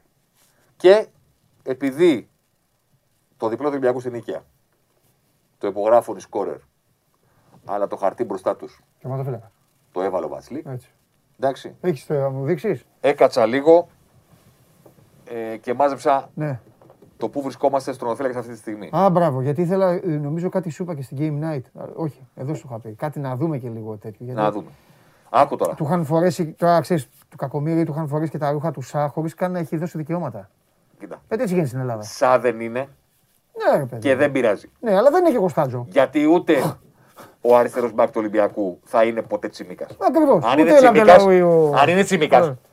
θα πάει στη Λίβερπουλ. Ε, ναι, έτσι, έτσι. Μιλάμε αλλιώς. Ναι, ναι, ρε, έτσι είναι, ρε φίλε. Δηλαδή, Ναι. Αν ο, κάποια Και αν στιγμή αυτός είναι εσά, θα πάει και αυτός Θα πάει στην Premier League. Στη Southampton. Ναι. και θα τον κάνουν μεταγραφή 10 εκατομμύρια Έτσι. και θα είναι στις δύο καλύτερες μεταγραφές της χρονιάς. Ναι, έχεις δίκιο. Εντάξει, δηλαδή δεν πειράζει να μην είσαι εσά. Σωστό. Γιατί εσά ήταν ένας. Σωστό. Το θέμα είναι τι είσαι. Ο Μάγκας γιατί είναι ο μόνος κόκκινος τώρα, πέρα από το ότι είναι Ολυμπιακός; Δεν είναι γι' αυτό. Ε, καλά, το ξέρω. Α, μπράβο. λοιπόν, καταρχήν να πω κάτι. Έλα. Η φόρμα των οδοφυλάκων είναι εμβετάβλητη. Συμφωνώ. Δηλαδή, ο φόρο ο οποίος απειλεί συνέχεια είναι δύσκολο ξαφνικά να σταματήσει και να φύγει από το σκοράρι. Ναι. Στους τερματοφύλακε, Ναι. δύο-τρία καλά παιχνίδια ή άσχημα παιχνίδια, αυτή την εικόνα που βλέπουμε τώρα μπορεί να αλλάξει Την πολύ. αλλάζουν, ναι. Ωραία. Οπότε θέλω να είμαι δίκαιος. Ωραία. Αυτό που έφερα τώρα είναι το Ναι. τωρινό. Ναι, Στο τέλος του πρωταθλήματος ναι. ή στο τέλος των playoff, η εικόνα μπορεί να είναι πολύ διαφορετική. Μισό λεπτό, θα πω κάτι. Ο τελευταίος αδικείται, δηλαδή, με την εικόνα τη φετινή. Τη Εγώ, φετινή; εγώ μιλάω τώρα. Σήμερα. Ναι, ναι. 20, Για τον Πασχαλάκη το λέω. ναι. 24 αγωνιστική. Ναι, Τι ναι. βλέπουμε; Φοβερά πράγματα βλέπουμε. Τι βλέπουμε; Ναι. Εδώ βλέπουμε. Ούτε σιώτης τόσο ψηλά. Πόσα, πώς Μπράβο, τα, Λευτέρη. Για πες. εδώ βλέπουμε πώς τα έχουν πάει οι τερματοφύλακες Ναι. σε σχέση με τις τελικές που πήγαν στην αιστεία τους. Α, Γιατί λένε όλοι πώς κρίνεις τον έναν με τον άλλον, που δέχεται πίεση κτλ. Μπράβο. Έχουμε λοιπόν τον τρόπο τώρα να μην τους αξιολογούμε από τον αριθμό των αποκρούσεων, γιατί προφανώς του Ιωνικού θα έχει περισσότερες. Να μην, τον αξιο... να μην τους αξιολογούμε από το ποσοστό των αποκρούσεων, Ναι. γιατί τι να το κάνω. Άμα πηγαίνει πάνω στην μπάλα και εγώ την πιάνω. εντάξει. Εδώ εξετάζουμε λοιπόν το πόσο, Ε, ναι, αλλά άμα πηγαίνει πάνω, τι να κάνεις. Θα την πιάσεις, δεν θε. Μπράβο. Από, ε, τέτοιο, το μπλοκάρισμα. πόσο επικίνδυνες είναι οι τελικές που έχουν πάει στην αιστεία τους. Στο παιδό. Ναι. Πώς το βγάζουν. Υπολογίζοντας και τη γωνία. Εντάξει, expected να τα πούμε goals. αυτά. Να τα πούμε. Βγάλ το. Τα θέλω αυτά. Βγάλ το. Βγάλ την κάρτα. Να τα πούμε αυτά. Βγάλ την κάρτα. Να με τρελάνεις. Πάμε. Ε, είδες και έπαθες να με κάνεις να, να, Πάμε. είμαι, να το Πάμε. γουστάρω. Πού είναι η κάμερά μου; Με, με, με, με αποτρελάνεις Πάμε, κιόλας. παιδιά. Τα expected goals λένε ότι αφού σούταρα Διαμαντόπουλος φάτσα με την αιστεία, Α, γεια σου, πες τα η μου αυτά. ευκαιρία είναι μεγάλη. Ε, βέβαια. Μπράβο. Όμως, Ναι. ο Διαμαντόπουλος μπορεί να στείλει την μπαλά out. Οπότε ο δωματοφύλακα. Του Τσόλακ, το Άσε με ψαλιδάκι να με τα- τον τα- Παναθηναϊκό. γιατί μου το κάνεις αυτό; Θέλω παραδείγματα. Γιατί άσε με τελειώσω. Δεν Ναι. τελείωσα. Ωραία, πάμε. Εγώ Βγαίνει θέλω. φάσα με το τέρμα. Sorry, ναι. Τεράστια ευκαιρία. Ναι, Περάσει τον δωματοφύλακα. ναι, Την πετάς out. ναι. Δεν μπορώ εγώ να δώσω credit στον δωματοφύλακα που δεν έφαγε αυτό το γκολ. Όχι, Την τον πέτα- πέρασα. Την πέταξες out; Εκεί τι είναι; Τίποτα. Σουτάρεις εκτός μεγάλης περιοχής. Ναι. Η όπτα λέει ότι το σουτ είναι του 2% της πλάκας. Ωραία. Mm. Και πηγαίνει μπάλα στο γάμα. Ναι. Στον τερματοφύλακα δεν πρέπει να πούμε ένα μπράβο που έβγαλε την μπάλα από το γάμα παρότι η αρχική τελική ήταν 2%. Και- Δεν πρέπει να, πούμε- να του πούμε ένα μπράβο. Τι θα του πούμε, έβγαλε το εύκολο; Δεν ήταν εύκολο για αυτόν. Οκ. Η τελική την ώρα που έγινε ήταν χαμηλής πιθανότητας να γίνει γκολ. Ένα σουτ προσευχή. Έλα όμως που η μπάλα πήγε στο γάμα. Ναι. Αν πάει out όμως τον παίκτη το χρεώνεις. Η... Α άσ' τον παίχτη από το μυαλό σου. Τον οδοφύλακα εξετάζουμε. Ωραία, Η πάμε. μπάλα πήγε στο γάμα. Ναι. Αυτό που έβγαλε τον οδοφύλακα λοιπόν ήταν πάρα πολύ δύσκολο. Συμφωνώ. Παρότι η αρχική τελική είναι μικρής πιθανότητας. Ωραία. Ταξιδεύει, μπάλα τη βγάζει όμως. Τα expected goals on target λοιπόν Μάλιστα. της Σόπτα Ναι. δεν μετράνε μόνο από το που έγινε η τελική, Αχα. αλλά και από το που πήγε η μπάλα. Το Αραούχο με τον Ολυμπιακό που έβαλε αυτό το φοβερό γυριστό από τη γωνία. Δεν μπορούμε να πούμε στο Βασλίκ, μα ήταν μια τελική του 1% πώς το έφαγες. Πήγε η μπάλα είναι το θέμα. Του Αγκιμπού με την ΑΕΚ Επίσης. το ίδιο. Επίσης. Δεν μπορούμε να πούμε στον άλλον έφαγες τελική του 1%. Μα ο- αυτός που, αντι- αυτό που αντιμετώπισε αυτός δεν ήταν 1%. Mm. Όπως και όταν εσύ βγαίνεις σε τετ και μου κάνεις ένα πλεσsadάκι πάνω μου. Ναι. Η όπτα θα πει ότι αυτή η ευκαιρία ήταν 75%. Ναι. Για τροφή ήταν εύκολο. Ναι. Τα expected goals on target λοιπόν τι κάνουν; Υπολογίζουν και το που πήγε η μπάλα στην αιστεία. Οκ. Δεν υπολογίζουν μόνο το από πού έγινε η τελική. Ωραία. ώστε να πούνε ρε αδερφέ, εντάξει, ήταν μακρινό το σουτ, αλλά ο άλλος έπρεπε να πάει στο γάμα για να το βγάλει. Τα μαζεύουμε όλα αυτά λοιπόν και λέμε. Τα expected goals on target που αντιμετώπισε ο Βατσλίκ είναι για να φάει 12 γκολ. Ένας μέσος τερματοφύλακας θα έπρεπε να φάει 12 γκολ. Μμ. Φέρ την κάρτα. Φέρτε κάρτα. Ο Βασλίκ έφαγε 10. Και είναι ο μοναδικός τερματοφύλακας του πρωταθλήματος με πάνω από 900 λεπτά συμμετοχή Και έχει θετικό στα 10 πρόσωπο. μάτς που έχει θετικό πρόσημο. Έχει θετικό. Ακριβώς. Ακριβώς. Πέρυσι εδώ, πρώτη, ήταν ο Βέργουλς του, του Απόλλωνα και ο Σα. Που πέρσι είχε κάνει φοβερά πράγματα. Mm, Φέτος είναι. Έχουμε πάρει κιλά. Ναι. Πέρσι τους κράτησε μόνος του. Είναι τρομερό, αλλά είναι αληθές. Πιστέψτε με, δεν τα βγάζω από το κεφάλι μου. Είναι τα στοιχεία της Όπτα. Ο μοναδικός που έχει παίξει πάνω από 10 μάτς, 900 λεπτά. Και έχει φάει λιγότερα από αυτά που θα έτρωγε ένας μέσος τροματοφύλακας, Ναι. είναι ο Βατσλίκ που έχει φάει 2 γκολ λιγότερα από τα expected. Σήμερα που μιλάμε. Ε, καλά, ναι, εντάξει. Στο τέλος σεζόν τα νούμερα μπορούν να αλλάξουν. Ναι. Και κοίτα από κάτω τι έχει γίνει. Έχουμε τους πρώτους. Εντάξει, α. Στάνκοβιτ, Μελισάη, Πασί, Κότσαρη, είναι ξέρεις. Στο συν πλην, αυτό με ένα μάτς αλλάζει. Αυτό ίσα βάρκα, ίσα Μπράβο. Ο Κουέστα, τα έχω ξαναπεί από το παρελθόν. Το παιδί δεν είναι. Ε, δεν, δεν είναι, δεν είναι, δεν είναι. Υπάρχει πρόβλημα. Οκ, δεν, είναι. οκ. δεν είναι. Ήταν στη σεζόν 19-20, όχι αυτή που μας τελείωσε πέρσι την προηγούμενη, Ναι, ήταν άστο. Ναι. Ε, Παγκόσμιο ρεκόρ. κατάλαβα. Ε, γι' Ο αυτό- Μπρινιόλι είναι σε κακό φεγγάρι. Ναι, ο Μπρινιόλ περι- πληρώνει τα τελευταία μάτια ο αριθμός αυτός. Είναι σε κακό φεγγάρι. Και ο Πασχαλάκης. Τύχες Πάοκ. Τύχα πάντα. Τι είναι αυτό όμως. Στο περσινό πρωτάθλημα, Ναι. κάποια στιγμή κατά τη διάρκεια του, περίπου τέτοιο φεγγάρι χρονικά, Ναι. ε, ήταν διαγωνισμός Τσιντότα Ζήφκοβιτς Ναι. για το ποιος είναι ο χειρότερος των 10 του πρωταθλήματο. Ναι. Είχαν και οι δύο νούμερα που αγγίζανε το 6. Ναι. Ο Δε Ζήφκοβιτς κατάφερε να φάει 6 γκολ παραπάνω από αυτά που θα έτρωγε ο μέσος τερματοφύλακας σε 8-10 παιχνίδια. Ναι, γρήγορα, μπαμ, μπαμ. Δεν υπάρχει αυτό. Ναι, ναι, ναι. Δεν προλαβαίνεις. Κατάλαβα. Ε, αυτός προλάβει. Δεν, δεν προλαβαίνεις. Και επανέφερε μετά ο Γκαρσία ξανά τον, ε, τον Πασχαλάκη και ε, πήγανε με αυτόν στο τελικό του. Εγώ του πάντως, κυπέλου. εγώ πάντως θέλω να, να το πω αυτό, γιατί ε, στα μάτια μου αυτό βγαίνει. Ο Πασχαλάκης δεν κάνει, δεν κάνει τη σεζόν την περσινή. Που, δηλαδή θέλω να πω, Ξέρεις τι, μήπως είναι όλη η λειτουργία. Δηλαδή δεν άκου, είναι... άκου, Να σου το πω αλλιώς. Αν μου έλεγες Στο δηλαδή μάτι στον μας. δρόμο, πηγαίναμε μια βόλτα και μου έλεγε Ξέρεις ποιος είναι ο τελευταίος, ε, ο τερματοφύλακας και αυτά. Ε, σου δίνω πέντε επιλογές. Δεν θα τον έλεγα ποτέ. Θα σου πω τι γίνεται. Στο μάτι μας χτυπάει και άσχημα όταν- όταν ένας θεματοφύλακα κάνει λάθος. Ναι. Ο Σα, παραδείγματος χάρη, πέρυσι είχε δύο ή τρία γκολ που ήταν πάνω κάτω τα ίδια. Του έγινε μια κεφαλιά χαμηλά, του έφυγε η μπάλα, πήγε γκολ. Αυτό στατιστική δεν φαίνεται. Ναι. Ο κόσμος είπε ασταθείς ο Σα κτλ. Ναι. Εδώ κοιτάμε τι έγινε με τις αποκρούσεις. Ναι. Ο Πασχαλάκης φέτος τέτοιο λάθος να πεις όπα τι κάνει δεν έχει. Όχι. Έλα όμως που ρε φίλε. Δηλαδή η κεφαλιά του Τικίνιο βγαίνει. Ναι, βγαίνει. Η Βγαίνει. κεφαλιά του Τικίνιο βγαίνει. Πιστεύω ότι είχε σούτ ακόμα του το Πα- φάλτσο από το, Βγαίνει. από το Είναι τζούφιο του αδύναμη. Καμαρά εκεί και πήγαινε Είναι ακόμα. αδύναμη. Δεν την περίμενε, δεν ξέρω. Είναι ναι. αδύναμη. Είναι αδύναμη. όμως. Ναι, Του είναι. Παλάσιος είναι πολύ ωραία εκτέλεση, πολύ ωραίο πάρσιμο. Κοντά του περνάει η μπάλα. Ε, αυτά τα κοντινά του πόλο, τα σουτ στο Περνάει, ποδόσφαιρο, ξέρεις, είναι λίγο... περνάει κοντά του η μπάλα. Και είναι από τη γωνία διαγώνια. Δεν, λέ- δεν είναι τόσο κοντά του ώστε να πεις ότι δεν προλαβαίνει να κάνει αντίδραση και γυρίζει και την κοιτάει. Ναι. Και εν πάση περιπτώσει, τα νούμερα δεν τα βγάζω εγώ. Ναι, ρε παιδί, Που μου, λέει, βγάζουν κουβέντα εδώ, κάνω. λέει, τα μαγειρεύουνε. Όχι, κουβέντα κάνω. Παιδιά, με αυτή τη διαδικασία, επειδή βλέπω και διάφορα σχόλια, εσείς γιατί πει- νομίζετε ότι πήρε η Γουλφ τόσα; Επειδή είναι ωραίο παιδί. Για τα μουσια.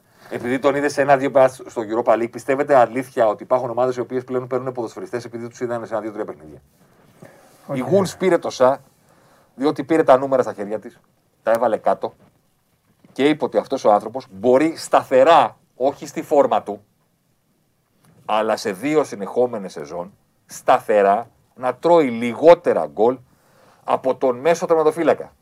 Το καλοκαίρι που έκανα το θέμα, λέγανε χα-χα, πώς θα συγκρίνει τα νούμερα του Βατσλίκ με του Σα. Ο ένας έπαιζε στη Λαλίκα και ο άλλος έπαιζε στην Ελλάδα. Αν η μπάλα πηγαίνει στο γάμα, πηγαίνει στο γάμα. Εκείνη το τέρμα. Εκεί το τέρμα. Μπορεί να γίνει στην Ισλανδία. Μπορεί του ενό να του κάνουν πέντε τέτοια και του άλλου να του κάνουν 15, αλλά δεν τους κρίνουμε σε σχέση με το πόσα γκολ έφαγαν ο ένας με τον άλλον. Ναι. Αυτό είναι ίσως ότι δεν καταλαβαίνει. Τους πολύ. κρίνουμε με το πώς τα πήγαν σε σχέση με το πώς τα πήγαινε ένας μέσος τερματοφύλακα. Ναι. Ο Σα λοιπόν, αν έχετε δίκιο και για τα νούμερα είναι μαγειρεμένα, γιατί δεν τα τρώει στην Αγγλία; Ο Σα πήγε στην Αγγλία από το ελληνικό πρωτάθλημα που είναι της πλάκας και πήγε στον Broadway του ποδοσφαίρου που είναι η Premier League και συνεχίζει να κάνει. Μια χαρά είναι. Όχι, κάνει το ίδιο. Ναι. Ό,τι έκανε στην Ελλάδα, πόσα γκολ έπρεπε να φάω με τα, με τα σουτ που μου κάνανε, 35. Πόσα έφαγα, 30. 5 γκολ λιγότερα. Ό,τι έκανε στον Ολυμπιακό δύο χρόνια, πήγε στην Αγγλία και κάνει το ίδιο. Ο μοναδικός Και στην είναι, πιο, Αγγλία, είναι και πιο δύσκολο. ο μοναδικός στην Αγγλία Πολύ πιο δύσκολο. που έχει ε, επίδοση καλύτερη από τους Σα είναι ο Τεχέα. Είναι ο Τεχέα πρώτος. Φαντάσου. Είναι ο Τεχέα πρώτος στα γκολ που έχει γλιτώσει σε σχέση με ένα μέσο τερματοφύλακα. Α, έτσι. Και ο Σα είναι δεύτερος. Ναι. Και στην Αγγλία τι λένε, πώς θα τον πήρε η Wolves, ένα οκτάρι λίρες. Ε, Κάπου εκεί, τέτοιο. ναι. Μπράβο. Υποψήφιος για μεταγραφή της χρονιάς. Γιατί; Το νούμερο αυτό για το αγγλικό ποδόσφαιρο Ε, το κάνω αυτά. είναι ψίχουλα. Ε, βέβαια. Είναι ψίχουλα. Τον Τεχέα τον ξέραμε. Ο Σα θα είναι στην καλύτερη δεκάδα της χρονιάς όσον αφορά τις μεταγραφές 100%. Γιατί είναι καινούριο. Και πάρα πολύ πιθανό στι περισσότερες λίστες να είναι και στις τρεις μεταγραφές της σεζόν. Γιατί οι μεταγραφές κρίνονται και με βάση τα λεφτά. Ναι. Αν σε έχω πάρει ελεύθερο και έχεις βγάλει μάτια, είναι πάρα πολύ πιθανό να είσαι η, η μεταγραφή της χρονιάς. Γιατί ο άλλος πήρε και έδωσε 60, 70, Έδωσε 80, λεφτά. Ναι, ναι, 50. ναι, ναι, ναι, ναι. Τα λεφτά λοιπόν που κόστησε ο ΣΑ, γιατί τα έδωσε ρε παιδιά η Wolves. Νομίζω ότι δεν τα έδωσε με βάση τα νούμερα. Ειδικά η θέση, του- ειδικά η θέση του ματοφύλακα, μετά πρέπει να δεις κι άλλα. Πόσο καλά παίζει την μπάλα με τα πόδια. Που πασάρει. Αν είναι καλός στο να πασάρει και με τα δύο πόδια του γυρίζει την μπάλα πίσω. Αν θέλεις τέτοιο τερματοφύλακα όμως. Αν θέλεις τέτοιο τερματοφύλακα. Αν είσαι η Wolves που έχει φέρει 10 συνεχόμενα 0-0, 0-1, 0-0, 0-1, 0-1, 0-1, 0-1, Παίζει έτσι. το μόνο που κοιτάς πέρα από το, τον έλεγχο στις έντρες Ναι. είναι τι κάνει όταν η μπάλα πηγαίνει στο τέρμα. Έτσι, αυτό. αυτό. Τι κάνει όταν πηγαίνει μέσα η μπάλα. Γιατί θα φάμε σουτ. Έτσι. Ή το στυλ μας. Η Λίβερπουλ θέλει κάποιον να προλαβαίνει το να γίνει το σουτ. Και γι' αυτό ο Κλόπ δεν έχει πρόβλημα με τα λάθη που κάνει ο άλλος. Ακριβώς. Γιατί Τον έχει σου λέει, εγώ αναλυτό. αυτό θέλω. Ναι, ναι, ναι. Εγώ αυτό θέλω. Η, η άμυνά μας θα, μένει- θα είναι 20 μέτρα μακριά. Έτσι, έτσι. Μπορείς να βγεις. Η Γούλφ λοιπόν το μόνο που κοίταξε είναι τα σουτ. Και είπε, όπα, εδώ αυτός είναι. Πορτογαλική παροικία έχουμε εδώ. Πορτογαλική μια χαρά. ομάδα είμαστε. Αυτός είναι. Γιατί νομίζω ότι τον πήρε. Τον ΣΑ από το ελληνικό πρωτάθλημα. Για αυτή του την ικανότητα. Και αυτή η ικανότητα που κάποιοι την κοροϊδεύετε στα σχόλια και λέτε τι είναι αυτά νούμερα και τέτοια, αυτή η ικανότητα είναι αυτή που ακριβώς επαναλαμβάνει στην Αγγλία. Ακριβώς. Το κάνει, ναι. Ακριβώς. Είναι σαν να παίρνεις κάποιον που παίρνει rebound, ρε παιδί μου. Αν παίρνεις rebound, θα πάρεις και στο άλλο πρωτάθλημα. Πώς να το πω, Ναι, δεν, ναι, είναι, ναι, είναι η τάση σου. δεν είναι ότι θα, θα γίνει πρόβλημα. Έχεις δίκιο. Είναι η μοναδική θέση στο ποδόσφαιρο που είναι στατικό το πράγμα. Γιατί μπορεί να πάρεις ένα φορ, να τον πάρεις μια άλλη ομάδα και να παίζουν μόνο άμυνα και να πεις πού είναι τα 10 γκολ.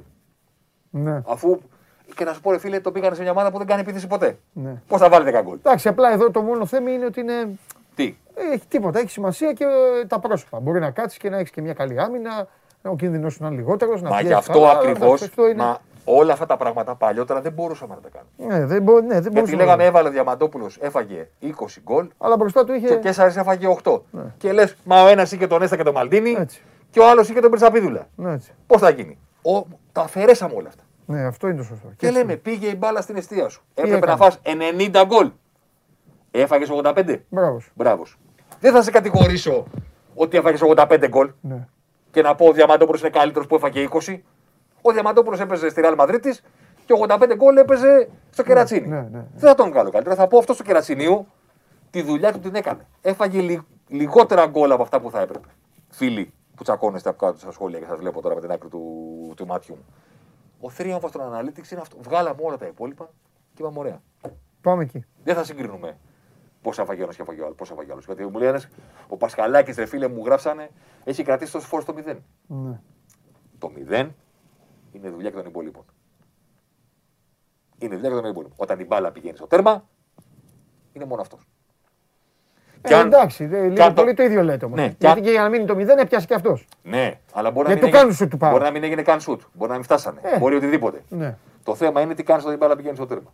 Δεν θα τον κρίνω που του έχουν Όχι, δώσει. ρε παιδί μου, αλλά καμιά φορά τα νούμερα παίζουν και λίγο μπουνιές. Πού εννοώ; Όταν βγάζεις τις άμυνες, Ναι. τα expected goal, Ναι, ναι, ναι. όταν βγάζεις τον Πάουκ χαμηλά, Ναι. δηλαδή ότι του κάνουν φάσεις, Ναι. εκεί σου λέει και ο άλλος, βλέπεις, εσύ που μου λες σωστά ότι του κάνουν φάση του Πάουκ, Ναι. ε, πιάνει κι άλλος ο κακομίρι κάτι. Μπράβο. Άκου Καταλάβεις, λοιπόν, μόνο τώρα. αυτό. Άκου λοιπόν τώρα. Γιατί και αυτό είναι. Αυτό, η κουβέντα για τη συγκεκριμένη μέτρηση στο εξωτερικό, όταν την κάνουν για την Premier League την κάνουν για... και λένε ρε γαμώτο, δεν μπορεί να φανεί πόσο ξέρω, καλός είναι ο Έντερσον της City, λέω ένα Οκ. παράδειγμα. Γιατί δεν έχει την ευκαιρία να μεγαλώσει τα νούμερα του, γιατί ένα σουτ του κάνουν το ματς. Έτσι. Που σημαίνει συνήθως ψηλά βρίσκονται αυτοί οι οποίοι είναι καλοί οι ίδιοι και έχουν πολλά σουτ Και τους πυροβολούν. για να βελτιώσουν την επίδοση τους. Δηλαδή ο Ντε Χέα που είναι ψηλά, Ε, αφού... του κάνουνε. Ε, ναι, μόνο οι γκολ του έκανε Άρα, καταφάσει που δεν κάνει άρα, φάση. άρα, ο Πασχαλάκης είχε τη δυνατότητα Εννοείς να, φτιά... να είναι πάνω. Να είναι πιο πάνω. Γιατί πέρυσι Οκ. τον Σα στο τέλος της κανονικής περίοδου τον περούσε ο Βερούλς. Στο τέλος των playoff πέρασε μπροστά ο Σα. Ο Βερούλς ήταν φοβερός. Ο Απόλυνα δεχόταν φάση από παντού. Ανέβαιναν τα νούμερα. Έφτασε κάποια στιγμή να έχει φάει 7 λιγκο- γκολ λιγότερα από τα expected του Βερούλ. Ναι, ναι. Ήταν ο Σα στο 5, κάτι. Ναι, Μετά του, του, του έφυγε λίγο η φόρμα. ναι. Και για να ξέρετε κάτι, επειδή υπάρχει και η φόρμα στο ποδόσφαιρο και υπάρχουν και τα κιλά και υπάρχει και η ηλικία, φέτος ο Βερούλς ξεκίνησε και αυτά που έκανε στις πρώτες 6-7 αγωνιστικές δεν υπάρχουν. Καλύτερα να βάζανε καρέκλα. Καλύτερα. Έτσι. Αλήθεια. Τώρα ξαναγύρισε. Ναι. Παίζει με την κοιλιά του, τον έχεις δει. Πέφτει κάτω και πονάει. Δεν ξέρω αν Ναι. τον έχεις δει. Πέφτει σαν. Ναι, το κακομίρι, τον είδα. Πώς πέσει με πίστα 8 Και πρέπει να έχει βάλει- Γελάς. Πρέπει Πέφτει να σε- έχει βάλει και αυτά τα στρώματα που βάζουν. Πέφτει σε δύο χρόνους. Πρέπει να τα έχει βάλει γιατί τον είδα ένα κοντινό. Και λέω τι έχει κάνει ο ε, ψωμιά. Αλλά βάζουν. Τζίνα Βαρόνι. Όταν βάζει τέτοια ο τερματοφύλακα, αρχίζει να πονάει. Μα Πονάει. Πέφτει σε δύο χρόνου. Ναι, μωρέ. τι- Εγώ σου λέω σε μπλοκάρισμα, όχι σε απόκρουση. Ναι. Του γυρίζει η μπάλα, πι- γίνεται μια κόντρα και βγαίνει να την πιάσει και το κάνει σε δύο χρόνου. Ναι. Όπως το κάνω εγώ, δεν το κάνει αθλητικά. να πάει με τη ροή. Και μία και κάτω. Κάνει έτσι, Σύλλτον. οπ, οπ, οπ, Σύλλτον στο 40. αυτό. Ναι, αυτό, αυτό, αυτό. Σύντομο αυτό. 40. Μάλιστα. Λοιπόν, Ωραία. μην τσακώνεστε, να ακούτε πρώτα. Δεν πειράζει. Αυτή Αυτά είναι η είχα να ζωή. πω. Φιλιά πολλά. Χαιρετώ. Γεια σου, ρε Θεμάρα. Γεια Τα λέμε χαρά. την άλλη εβδομάδα. Λοιπόν, τρομερό και εντυπωσιακό και πε- προσοδοφόρο. Προσοδοφόρο και εντάξει, όχι τόσο για μένα και για εσάς, για το Θέμη. Απλά όλα αυτά είναι για τις ομάδες, για το πώς εξετάζουν και πώς ξεκινάνε και πώς κοιτάζουν κάποια πράγματα. Ε, αυτή είναι η γλώσσα των ε, analytics, αυτή είναι η γλώσσα των ε, αριθμών. Αυτά είναι πράγματα τα οποία άρχισαν, καθυστέρησαν να μπουν. Λέγαμε στην αρχή και εγώ, εγώ είμαι πρώτος. Έλεγα εντάξει τώρα οι αριθμοί και τι να πούν. Τώρα ο άλλος βάζει μέσα την ψυχή του που να ξέρεις πώς είναι ο τερματοφύλακας, πώς θα πέσει. Αλλά βλέπετε δεν είναι τυχαίο ότι όλες οι ομάδες και τα υποστηρίζουν και τα διαβάζουν και τα μελετούν και βάσει από αυτά στηρίζονται και πάνω σε αυτά πατάνε για να κάνουν πράγματα. Πάμε στο, στο Τζάρλι, ελάτε να πάρετε λεφτά. Α, θα του πω πώς τριγάμευσα χθες. Πάμε, πάμε, πάμε να γελάσουμε λίγο.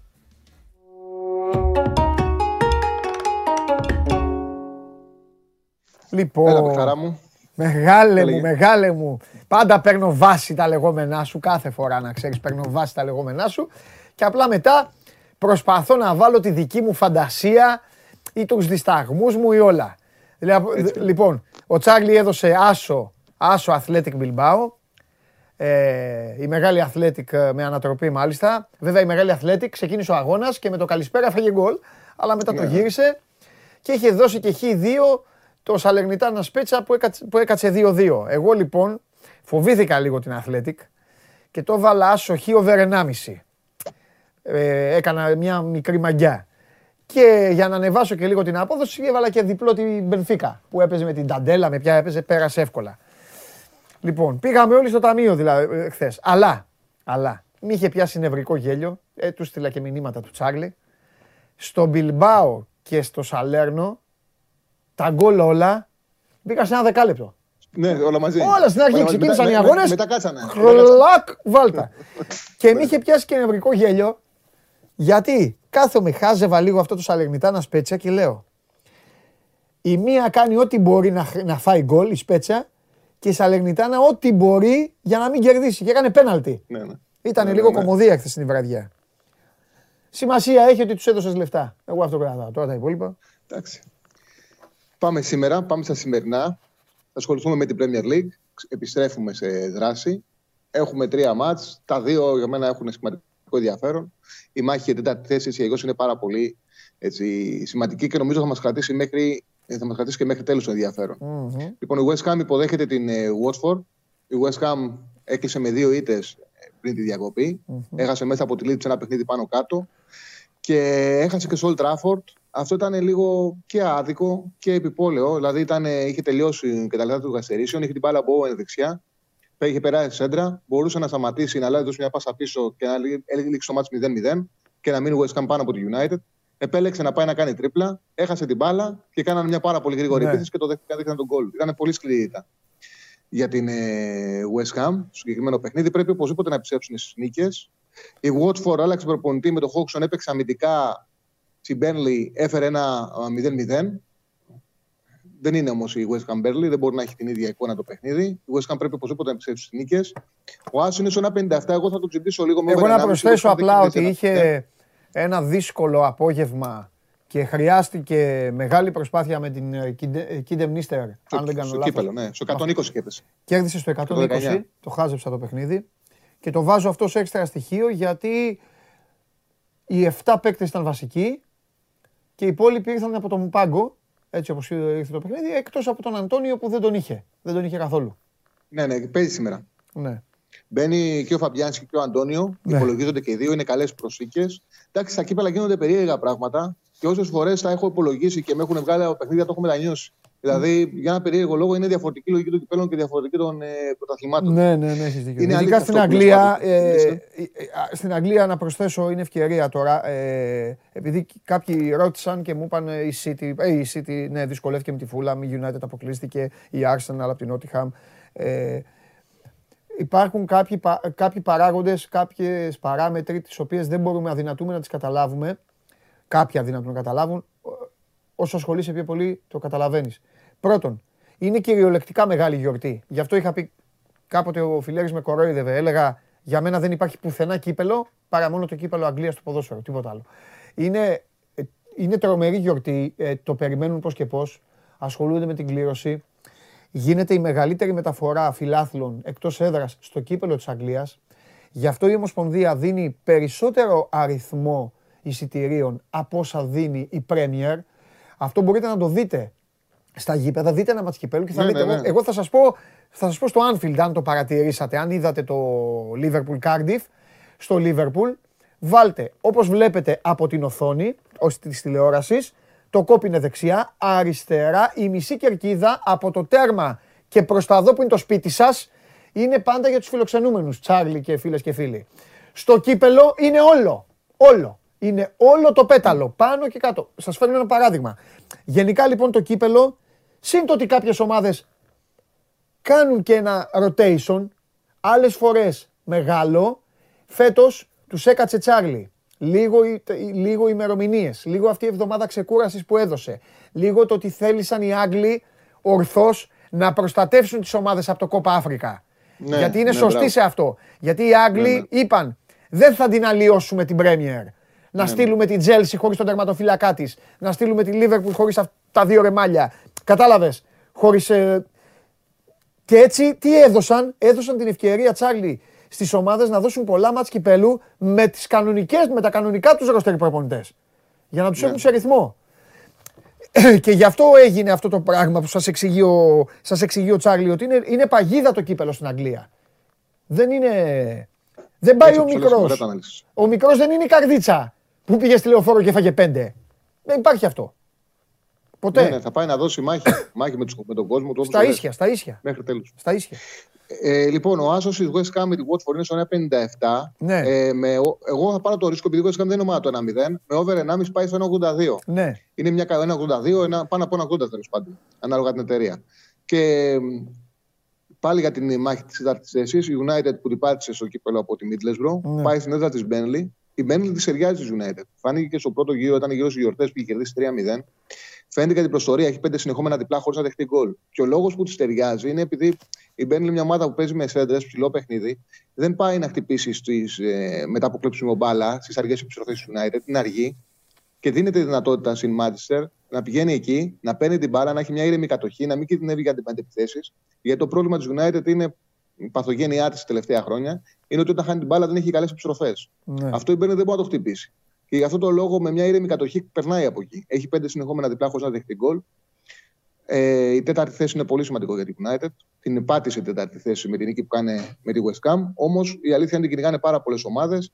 Και για παράδειγμα η United έχει 38 με 22 βαθμούς, η Arsenal έχει 36 με 21 και τότε να έχει 36 Τσάρλι, με 20 παιχνίδια. η τότε να έχει και τα λιγότερα παιχνίδια. Με δύο παιχνίδια λιγότερο, αυτό ναι. λέω. Με δύο, έχει με 21 παιχνίδια η Arsenal, Ναι. με ένα παιχνίδι λιγότερο, 36, Ναι. και τότε με 36 με δύο παιχνίδια λιγότερα. Βεβαίως, βεβαίως. Οπότε η United δεν έχει περιθώριο να κάνει λάθος να κάνει λάθος με την ε, Burnley. Πρέπει οπωσδήποτε να το πάρει το μάτς. Το διπλό είναι στο 1,62. Για την ιστορία έκανε μια καλή μεταγραφή η Burnley για το παιχνίδι της. Πήρε τον Βέρχορστ από την ε, Wolfsburg.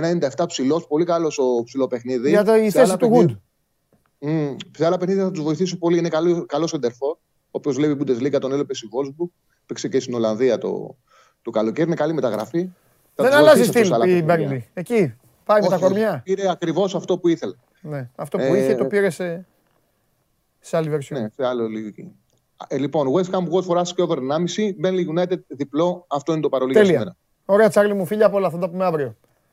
Γεια σου, Παντελή. μου. Γεια σου, Τσάρλι. Φιλιά. Λοιπόν, αυτός ήταν α, και ο Τσάρλι. Ναι, φίλε, Μάριε πήγε εκεί. Ο Βέρχος πήγε στην Αγγλία. Γιατί να μην πάει; Στη Wolfsburg ήταν και πάει να παίξει την Premier League. Το πήγε εκεί τι είναι. Επειδή είναι η Burnley. Και τι πάει να πει. Και ε, στη Wolfsburg ήταν. Και τώρα θα παίξει με την Arsenal, την ε, City, την Chelsea, τη United. Τις... Τι το βλέπει, ε, δυσμενή μετάθεση πιστεύεις ότι ήταν. Δεν νομίζω. Δεν νομίζω. Πάμε εδώ είμαστε, προχωράμε, show must go live, μόνο στο 24. Σας αρέσει να καρφώνετε ή να βάζετε γκολ με εκτέλεση φάουλ; Είστε από αυτούς που ο κρυφός τους καημός είναι να παίρνουν συνεντεύξεις ή απλά θέλετε να διασκεδάζετε με τις ομάδες και να πανηγυρίζετε μαζί τους από την εξέδρα; Σε όποια κατηγορία και να νίκετε, είστε οι άνθρωποι μας και είμαστε οι δικοί σας άνθρωποι. Βάλτε φαντασία, κέφι και λίγο χρόνο. Φτιάξτε ένα βίντεο και στείλτε το σε αυτή τη διεύθυνση. Θα το περιποιηθούμε. Θα το εκτιμήσουμε, θα το απολαύσουμε. Θα το εμφανίσουμε και ποιος ξέρει. Μπορεί στο τέλος να είναι το δικό σας βίντεο που θα πάρει ένα μεγάλο δώρο. Γιατί το show must go on ξέρει να εκτιμά αυτούς που παίζουν καλή μπάλα. Και φοράω ήδη τη μάσκα μου γιατί θα ανοίξει η πόρτα και ο διευθυντής του News 24-7, ο Μάνος Κοριανόπουλος θα είναι εδώ για να μας ενημερώσει για τις τελευταίες εξελίξεις. Όπως σας είπα στον πρόλογο όταν ξεκινήσαμε, οι γονείς καλό στο φίλο μου, καλό στον συνεργάτη του Πέδρο Μαρτίν. Ε, σας είπα ότι οι γονείς του Αλκιβιάδη πέρασαν ε, την πόρτα της αστυνομικής διεύθυνσης Θεσσαλονίκης μαζί με τον Αλέξη Κούγια και τα άλλα δύο παιδιά που χτύπησαν. Ε,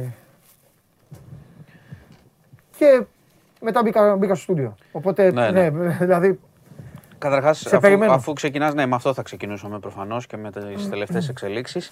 Ε, πήγανε οι γονείς του Άλκη στον Ανακριτή να δηλώσουν παράσταση πολιτικής αγωγής με τον συνηγορό τους.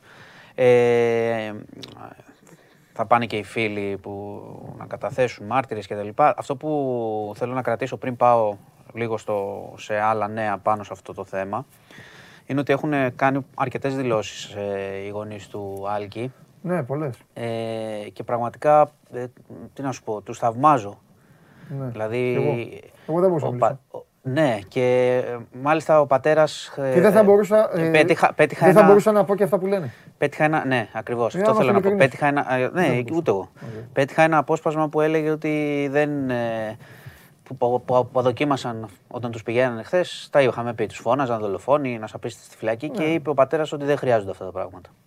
Ότι πρέπει να αποδοθεί δικαιοσύνη, ότι πιστεύει ότι θα αποδοθεί και αυτά δεν χρειάζονται. Να μπει ένα τέλος σε όλη αυτή την ιστορία. Και το λέω αυτό γιατί αυτή η στάση ε, του πατέρα και της μητέρας ε, του θύματος έρχεται σε αντιδιαστολή δυστυχώς με την πραγματικότητα. Γιατί θέλω να σου πω πάνω σε αυτή την είδηση ότι ας πούμε χθες το γαλάτσι στο, στο Άλσος Βεϊκού καθόταν σε ένα γηπεδάκι κάθονταν πέντε παιδιά, τους πλησίασαν τρεις, τους ρώτησαν τι ομάδα είναι, τι ομάδα είσαι, Όντως. ναι, είπε δεν ασχολούμαστε και το χτύπησε το ένα παιδί με ένα πρισό στο κεφάλι. Οπότε συνεχίζεται κανονικά το βιολί που ξέρετε. Είχαμε και άλλα. Πότε ήταν, σε αυτό το γηπεδάκι προχθές ένα τοπικό που, στο, που κράτησαν ενός λεπτού σιγή για τον Άλκη και στο 70 πλακώθηκαν.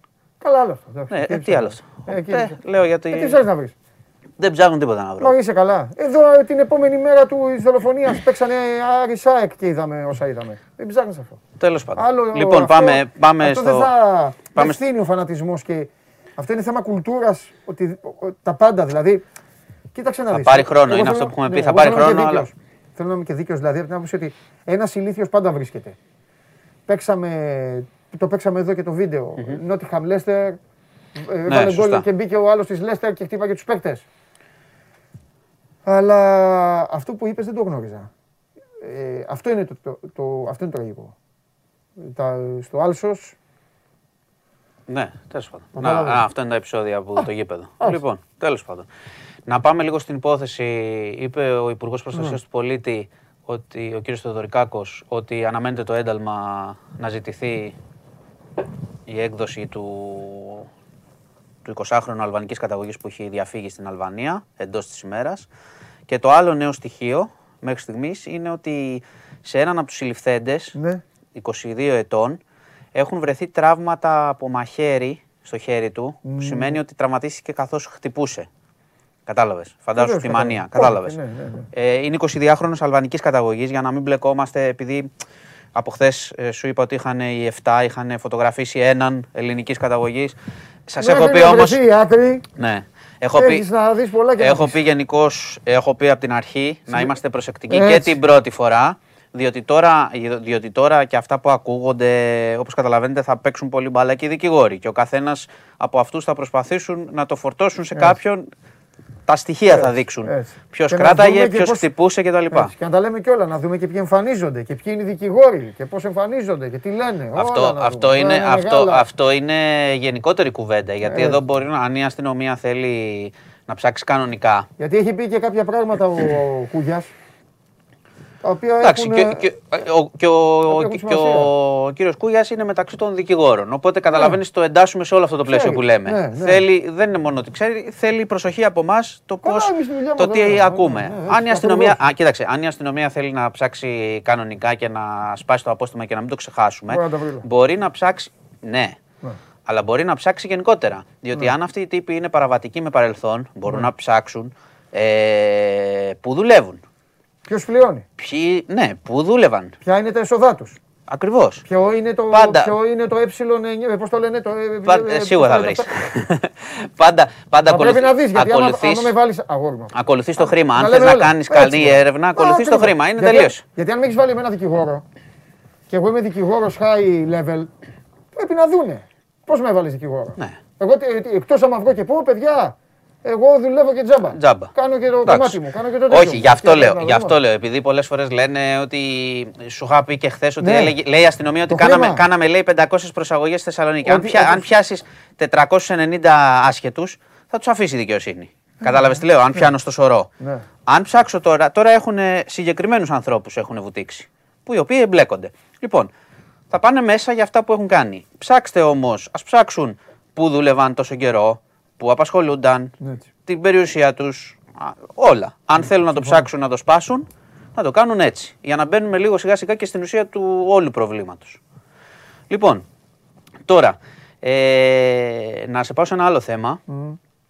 Να σε πάω στο. Πριν λίγες μέρες είχε βρεθεί νεκρός ο Νίκος Κάτσικας, ένας συνάδελφος στην Αίγυπτο, ο οποίος ήταν ε, ανταποκριτής ε, στο Αθηναϊκό Πρακτορείο Ειδήσεων, στην ΕΡΤ, δούλευε σε εφημερίδες εκεί. Ε, συνάδελφος με μεγάλη καριέρα, εμπειρία. Είχε βρεθεί νεκρός λοιπόν. Ε, σήμερα αποκαλύφθηκε ότι δεν ήταν θάνατος από φυσικά αίτια, είχε τραύμα και έχει δολοφονηθεί. Και Έλα. έχουν συλλάβει έναν ε, διανομέα φαγητού, ο οποίος του πήγαινε φαγητό προφανώς, τον ήξερε και το κίνητρο που εξετάζουν, είναι ύποπτος, είναι ότι είναι η ληστεία. Δηλαδή τον μαχαίρωσε τον άνθρωπο και τον, ε, τον σκότωσε. Ε, το Δούλευε αναφέρω. εκεί δηλαδή; Δούλευε στην Αίγυπτο, ναι, δούλευε εκεί. Έπαιρνε σε το- μέσα εκεί ήταν ανταποκριτής, ε, έστελνε εδώ στο, στην ΕΡΤ χρόνια και στο Αθηναϊκό Πρακτορείο. Δυστυχώς Και έπαιρνε τον delivery. έχασε. Πήγε τον Ε, delivery. μάλλον ε, κάποιος τον στοχοποίησε προφανώς και τον, τον, τον σκότωσε τον άνθρωπο. Ληστεία. Ε, αυτή είναι η εξέλιξη. Δυστυχώς, συλληπιτήρια στους οικείους του. Να πάμε, να πάμε τώρα στο πολιτικό που προέκυψε χθες. Αν μην το ξεχάσω, γιατί έχει και φοβερό βίντεο να το δείτε κτλ. Είχαμε παρέτηση υπουργού χθες. Του Το- Υπουργού Αγροτικής Ανάπτυξης Το είδα. του Σπίλιου Λιβανού. το- ε, έπεσα πάνω, το μελέτησα. Ναι. Με τον Δήμαρχο Σπάρτης. να, θυμίσουμε, να θυμίσω ποια είναι η αιτία. Ε, είχε πάει σε μια σύσκεψη πριν λίγες μέρες ε, στην οποία συμμετείχε ο Δήμαρχος Σπάρτης και άλλα στελέχη εκεί της Νέας Δημοκρατίας και της ε, τοπικής αυτοδιοίκησης. Η σύσκεψη ήταν, για να βάλουμε έτσι τον κόσμο στο παιχνίδι, ε, πώς θα αποζημιώσουν ε, αγρότες που έχουν πληγεί από τον παγετό. Και ξεκινάει εκεί μια κουβέντα και λέει ο Δήμαρχος Σπάρτης. Ναι, ναι. Εμείς το 2007 Με την Ηλία. στην Ηλία που να θυμίσουμε μια ακόμα καταστροφική πυρκαγιά, 49 νεκροί στην Ηλία, 84 τότε σε όλη τη χώρα από τις φωτιές. Ναι. Ε, αν θυμάστε τότε η κυβέρνηση, η τότε κυβέρνηση ε, της Νέας Δημοκρατίας είχε μοιράσει τα λεγόμενα πεντοχίλιαρα. Αποζημίωση, έδιναν αποζημιώσεις τότε, λίγο πριν ε, στηθούν και κάλπες. Ε, αλλά τα κριτήρια, δε- όπως φάνηκε και από το βίντεο και όπως ξέραμε και τότε, δεν ήταν και πολύ αυστηρά. Δηλαδή, όποιος πήγαινε, είτε είχε καεί, δεν είχε καεί, παίρνανε το, πεντε- μοίραζαν το πεντοχίλιαρο. Για προεκλογικούς λόγους. Τώρα στο βίντεο λοιπόν, έλεγε ο Δήμαρχος Πάρτης, πως τότε μοιράζανε λεφτά για τις φωτιές και γελάγανε κιόλας. να θυμίσω ότι αναφέρονται σε μια τραγωδία με 49 νεκρούς. Γελούσαν όλοι εκεί γύρω-γύρω. Έλεγε ο Δήμαρχος Πάρτης πώς το γυρίσαμε το παιχνίδι. Ήμασταν 10 μονάδες πίσω, λέει. Όποιος έλεγε καλημέρα του δίναμε 5.000. Το άκουσα αυτό. Ναι, το μόνο φε- μπήκε- Ε, Μπήκε και- ο Μπίσας, βάξαν έλεγε για για μπαλά. Μπήκε ο Μπίσας, Τρομερά βάλε- πράγματα. βάλε- Και λέει, και λέει εκεί, Λουτσέσκου και να είναι το μπροστά πάρει. ο Υπουργός, γελάνε και λέει ο Υπουργός. Κάνατε εποπία τότε. Μετά είπε το είδα, βέβαια το είδα. ότι το έλεγε ηρωνικά. Το είδα, το είδα. Αλλά όποιος δει το βίντεο, Ιωνικά. έτσι λέει. Εγώ μου φάνηκε να Ο γελάνε όλοι. δίκαιος άνθρωπος, δεν με νοιάζει Γελάγανε κανονικά όλοι που είναι μια το- χαρά. Ναι, κανονικά το είπα. Τέλος πάντων, όποιος Απλά δια- μετά την κατάλαβε. Ε, καλά του κάνει ο Μητσοτάκης. Και το... Ε, δεν μπορούσε να κάνει κάτι άλλο. Ε, τι Είπαν να κάνει, παρέτηση. ε, εντάξει, ναι. Ε, αυτό Αλλά το νόημα εδώ, πέρα από το ποιος φεύγει, ποιος. γιατί μετά ε, να πούμε ότι έγινε νέος ε, Υπουργός Αγροτικής Ανάπτυξης Α. ο κύριος Γεωργαντάς που ήταν υφυπουργός ψηφιακής πολιτικής. Μάλιστα, οκ. Μετακινήθηκε. Ο οποίος στο παρελθόν μετά βγήκε ένα βίντεο, έχει κάνει και αυτός αντίστοιχες δηλώσεις κομματικές. Ε, ναι, Το θέμα εδώ είναι δυστυχώς ναι. Και αυτό πρέπει να κρατήσουμε γιατί εντάξει, οι υπουργοί απομακρύνονται, κάνουν βλακίες. Αλλάζουν, άλλοι φεύγουν.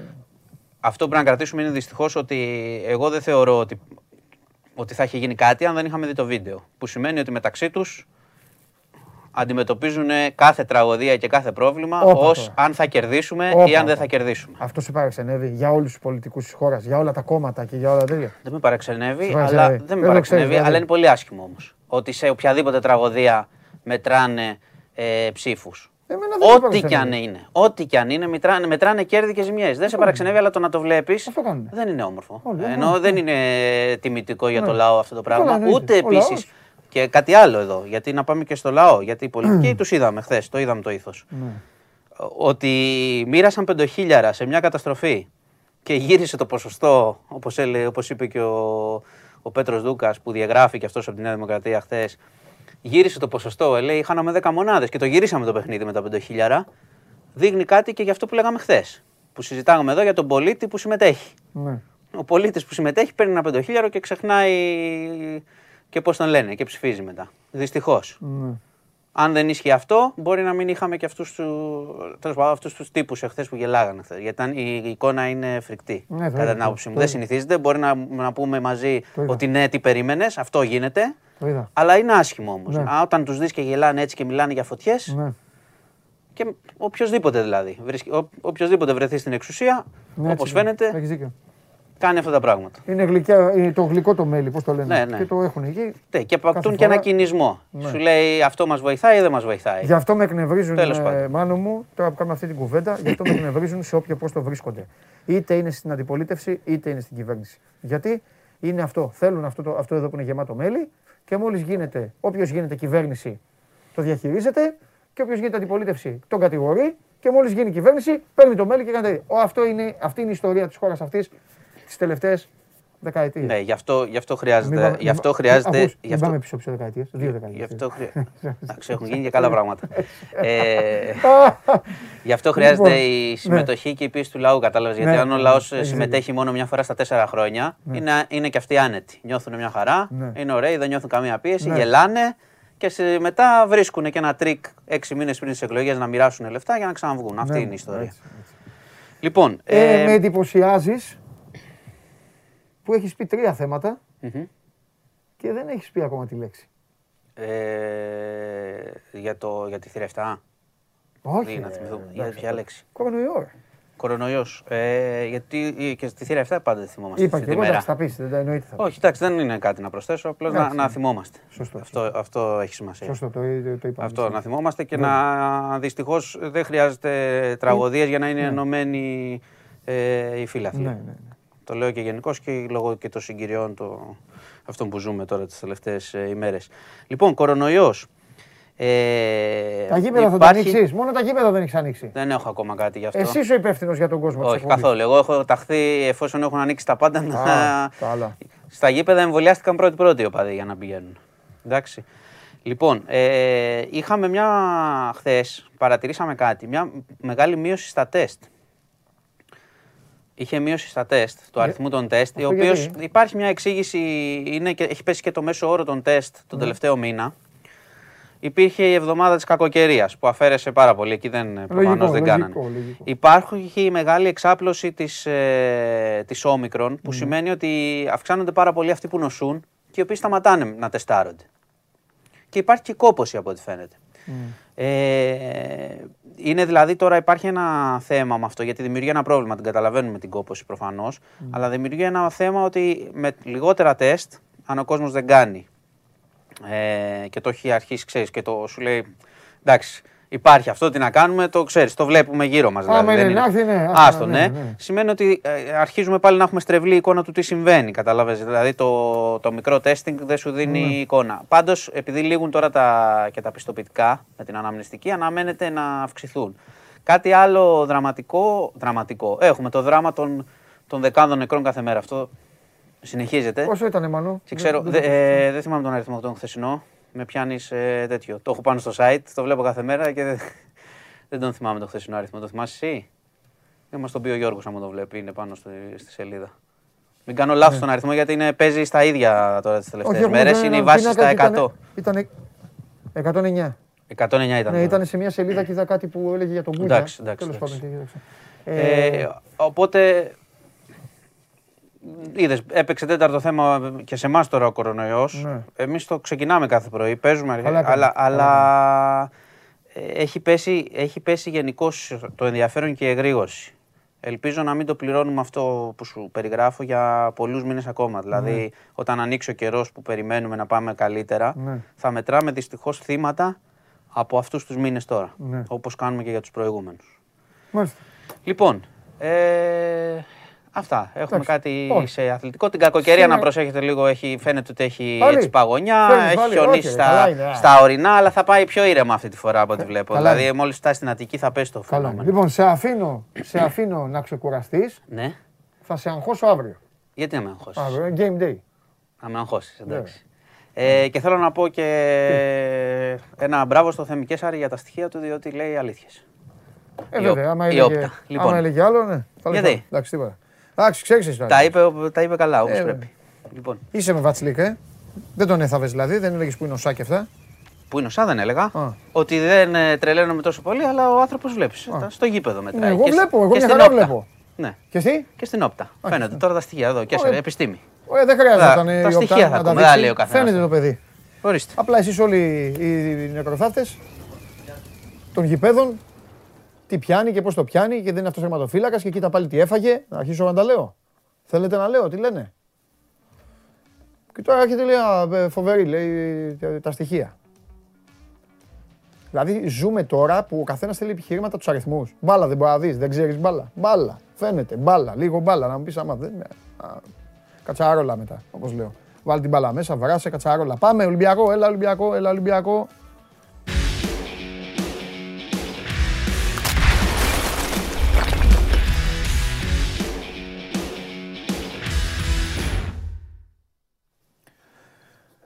Φιλιά στο Δημή- στον, α, στον Άλεξ. Φιλιά.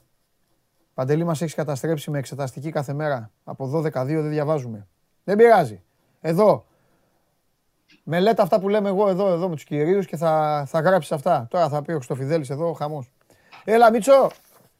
Καλό μεσημέρι, Παντελή. Καλό μεσημέρι Δημήτρη μου, δεν σε θέλω πολλά πράγματα. Αύριο θα πρέπει να συζητήσουμε λίγο για αυτό το παιχνίδι με τον Πανετολικό. Είναι μια ημέρα ιδιαίτερη έτσι κι αλλιώς για τον Ολυμπιακό. Ε, ο Ολυμπιακός ε, τον χτύπησε η μοίρα από το Φλεβάρι του 81 και θρηνεί για τη μεγαλύτερη ποδοσφαιρική ε, Τραγωδία. τραγωδία. Αλλά από εκεί και πέρα ε, φέτος λειτουργήσε διαφορετικά, το έχεις πει κιόλας, λόγω κορονοϊού. Πρέπει να πούμε, Παντελή, ναι, ότι δεν έγινε το ετήσιο μνημόσυνο έτσι όπως θα ήθελε η οικογένεια του Ολυμπιακού. Ναι. Γενικά, ποδόσφαιρο, μπάσκετ, αεραστέχνης, Ναι.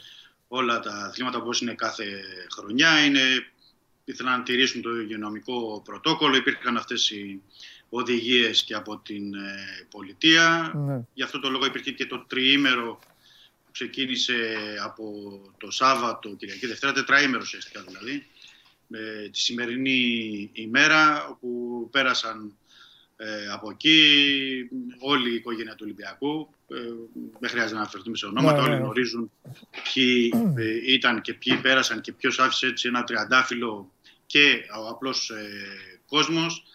41 χρόνια παντελή ε, από αυτή την ε, τραγωδία και με αφορμή και αυτά που βλέπουμε και ε, βιώνουμε το τελευταίο διάστημα να πούμε ότι και από τότε δεν βρέθηκε, δεν έχει πληρώσει κάποιος, δεν, ε, για όλη αυτή την τραγωδία δεν ε, υπήρξαν ευθύνες, δεν αποδόθηκαν ευθύνες εκεί που θα μπορούσαν να αποδοθούν και αυτό πρέπει να το έχουμε και στο μυαλό μας ε, γενικά. Ε, είναι το θετικό ότι βλέπουμε σε αυτές τις ε, περιπτώσεις, να, μια που είδα τώρα και το μήνυμα της ΑΕΚ ε, και από τον ΠΑΟΚ που υπήρχαν μηνύματα για αυτή την ε, τραγωδία. Ε, γενικά θα έλεγα να μην το θυμόμαστε μια φορά το χρόνο, να το έχουμε στο, στο μυαλό μας ε, όλοι για όλους, γιατί όλοι λίγο πολύ ομάδες έχουν ε, βιώσει πράγματα. Ναι. Ο Ολυμπιακός ε, στο, στο μεγάλο βαθμό, αυτό λόγω της 8 Φεβρουαρίου του 1981. Ε, εντάξει, δεν μπορούμε να πούμε τίποτα άλλο. Ε, αυτό είναι, υπο- ο πόνος είναι και για τους οικείους τους και Ναι. για τις οικογένειές τους και φυσικά ε, για όλο τον οργανισμό του Ολυμπιακού. Τίποτα. κα- ε, να είναι Αυτό καλά τα οι σκιάζει και οικογένειες όλα. πάνω απ' όλα, πάνω απ' όλα οικογένειες των θυμάτων. Έτσι, έτσι. να έχουν να θυμούνται Οικογένειες. τους ανθρώπους τους. Και την ευχή, το, ο, ο Έλληνας, δεν θα πω φίλαθλο, ο Έλληνας άνθρωπος να αποκανιβαλοποιηθεί όσο γίνεται ακόμη περισσότερο.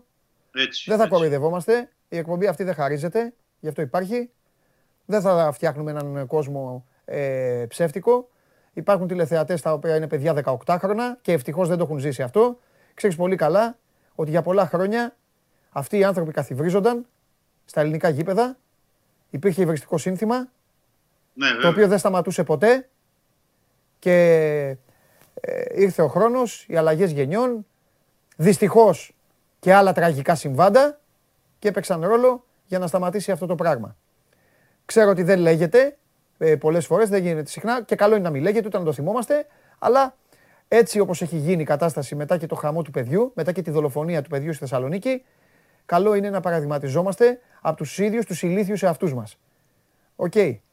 Και λέω πρώτο πληθυντικό που δεν μου αξίζει γιατί δεν έχω φτάσει ποτέ τον εαυτό μου σε τέτοιο επίπεδο, ούτε να, βάλω, να βάζω εσένα μέσα, γιατί ούτε εσύ το έχεις Ναι, φτάσει. βέβαια. Αλλά για να μην Όχι. παρεξηγούνται, εντάξει.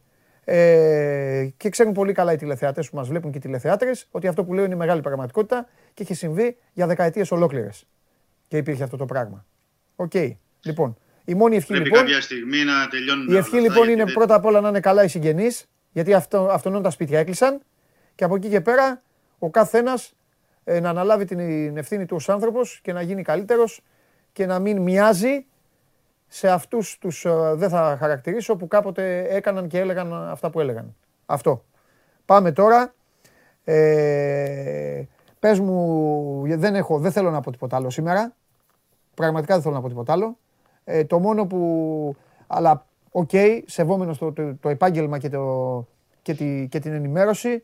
Αν έχεις κάποιο νέο από το Μαρτίνς, από, την, επι- από τις επιλογές του για αύριο και αυτό μου αρκεί. Δεν θέλω κάτι άλλο. να τα Ωραία, πούμε αύριο ωραία, αναλυτικά. ωραία. Συμφωνώ και εγώ, συμφωνώ Ναι. να τα πούμε αύριο διεξοδικά. Απλά το μόνο που μπορούμε να πούμε είναι ότι υπάρχει μια τάση, γιατί ε, ξεκάθαρο δεν είναι ακόμα, είναι η τελευταία προπόνηση το απόγευμα που θα δούμε. Υπάρχει μια τάση να αγωνιστεί αύριο ο Ολυμπιακός με παίκτες, ε, θα έλεγα έναν-δύο από τη βασική ενδεκάδα, δηλαδή Λαραμπή, ε, στην κορυφή με κάποιον άλλο ακόμα ή ο Βαλμποενά ε, ε, και οι υπόλοιποι να είναι ε, από τα παιδιά από την ομάδα Β του Ολυμπιακού, αναπληρωματικοί, ενδεχομένως καινούργοι, δηλαδή ο Καρβάλιο ή ο Κανέ. Πάμε σε, σε μεγάλες αλλαγές.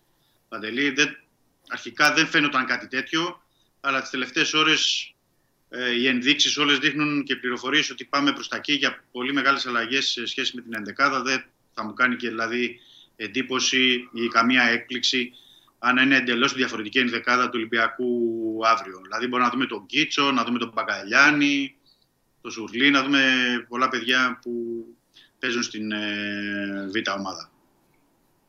Μάλιστα. Θα στα πω αύριο. Από τη μία δηλαδή έχει ενισχυθεί το ρόστερ του Ολυμπιακού. Οπότε, Ναι, το έχουμε θα συζητήσει πρέπει, κιόλας αυτό. οπότε δεν μπορείς, δεν μπορείς να δεις τον Ανδρούτσο ή τον Μπα και να τους θεωρήσεις ότι ε, παι- παίζει με δεύτερη ομάδα Ολυμπιακός, όπως λέγαμε. Έτσι, έτσι. Ναι. Από την άλλη, αν βάλει ο Μαρτίνς και πολλά πιτσιρίκια, τότε παίρνει και μία απόφαση ο ίδιος, όπως το έχεις πει εδώ και καιρό και όπως το έχουμε συζητήσει, παίρνει και μία απόφαση δείχνοντας στον κόσμο του Ολυμπιακού, δείχνοντας στους παίκτες του, δείχνοντας τον εαυτό του, δείχνοντας τη διοίκηση, δείχνοντας σε όλους, ότι δεν τον καίει και τόσο. Δεν κοροϊδευόμαστε. Έτσι δεν είναι; ναι, Δεν τον καίει ναι. και τόσο. Οκ. Βέβαια, ο Μαρτίνς λέει ότι όποιον και να βάλω, Ναι. ο Ολυμπιακός θα είναι ανταγωνιστικός. Δηλαδή, λέει Εντάξει, ότι καλά βρίσκονται κάνεις σε και το καλή λέει. κατάσταση. Σε Πίστη καλή έχει. κατάσταση λέει οι περισσότεροι. Ναι. Βέβαια, έχεις δίκιο σε αυτό, πρέπει να σου δώσω αυτό το δίκιο, ότι όταν αλλάζεις πάρα πολλούς, δηλαδή μπορούμε να δούμε μια ενδεκάδα που δεν θα έχει παίξει αύριο. Ναι. ξανά. Ε, είναι άλλο να μπουν δύο-τρία καινούρια παιδιά σε μια ενδεκάδα και άλλο να είναι εκτεταμένο το rotation και να είναι τόσο Μάλιστα. ε, βαθύ. Ε, Έχει ένα ρίσκο, έχει μεγάλο ρίσκο, Ναι. αλλά θα δούμε. Θα πρέπει να περιμένουμε λο- και να δούμε και την εικόνα της σημερινής προπόνησης, οπότε Μμ. ε, να τα πούμε αναλυτικά αύριο σε αυτό, Αύριο, να αύριο. είμαστε Εντάξει, ε, εντάξει. πιο σωστοί. Αύριο, αύριο θέλω να πούμε, αύριο να πούμε και για Σισε, θέλω να πούμε για Ελαραμπή. Κλασσέ. Έτσι. Έχω, να- Έχει, έχω, έχει πολλά. έχω πέντε μέρες να σε ρωτήσω για Ελαραμπή. Ναι, Λοιπόν, έγινε, σωστός. έλα. Φιλιά, φιλιά. Καλή συνέχεια. Γεια καλή σου συνέχεια. Δημήτρη, γεια σου Δημήτρη. Λοιπόν, δεν ήθελα, λόγω της ημέρας, δεν ήθελα να σταθούμε στον, ε, στον Ολυμπιακό σε περισσότερα θέματα και περισσότερα πράγματα. Ε, είναι μια ημέρα ε, η οποία δεν είναι και για πολύ κουβεντολόι και για πολύ κουτσομπολιό και για πολύ συζήτηση. Αύριο, πρώτα ο Θεός, εδώ είμαστε και θα τα πούμε και για τις επιλογές, για το παιχνίδι με τον Πανετολικό και για τον ε, Ελαραμπή, ε, τι γίνεται με το συμβόλαιό του και με το Σισε, πότε αναμένεται, τι γίνεται. Οι Σενεγαλέζοι χθες πήγαν στην πατρίδα τους, πανηγύριζαν, γιόρταζαν. Ο Μανέ έκανε βίντεο live, τον περιμένουμε ακόμα. Τον κύριο Μανέ, περιμένουμε τον κύριο Μανέ. Τώρα έχουμε περάσει σε άλλο στάδιο. Περιμένουμε τον κύριο Μανέ, ε, τον κύριο Μανέ να έρθει, ε, να, ξε- να είναι ε, σε εισαγωγικά ε, ξεμέθιστος από το μεθύσι του τέτοιο και περιμένουμε και τον κύριο Σαλάχ να βγάλει τις πλερέζες. Τώρα περιμένουμε μέσα σε αυτό το, σε αυτό το mood τώρα. Εντάξει, έχουμε υποχρεώσεις, η ομάδα έχει μπροστά όλους τους τίτλους να κατακτήσει, να, να, να, να σπείρει τον πανικό στον πλανήτη και έχουμε τον κύριο Μανέ να, να, να χαίρεται και τον κύριο Σαλάχ να, να κλαίει. Εντάξει, τι να κάνουμε. Ναι, ναι. Όπα, όπα, όπα, σου μείνε το όπα. Έφυγες, σου μείνε το όπα. Σε έφτιαξαν. Σου μείνε το όπα. Ήθελες να δείχνεις και πού θα κάνει το πέναλτι ο Μανέ; Ήθελες να κάνεις και το... Ήθελες να κάνεις και, το... και τον Αρτέμι Μάτσα. Έκανες και τον καταδότη. Έδειχνες που κάνει. Καλά έκανε. Με τη Σενεγάλη ήμουν εγώ. Φτωχά παιδιά. Και με το γίγαντα. Με τις κοτσίδες. Άσπρο. Κουστούμι. Σπορτέξ. Μαλιούρα. Γυαλί. Καπέλο. Εκεί με αυτούς ήμουνα. Ε, όπα. Έχουμε τον κύριο... Άλλος ρωτάει που γεννήθηκα. Σου πω εγώ που γεννήθηκα. Ε, τώρα το μας πεις. Έχουμε τον κύριο Μανέ και τον κύριο Σαλάχ. Θα παίξουμε τον Δίας, ρε. Δίας, Διόγκο, Τζότα και Μπόμπι μπροστά. Αυτοί να παίζουν. Και από πίσω Μιναμίνο, Οριγί, Έλιοτ. Τόσους παίκτες έχω. Ρε, βάλτε στον πάγκο, βάλτε στον πάγκο. Πάμε στο, πάμε στο καράφλα τώρα. Άντε, πάμε.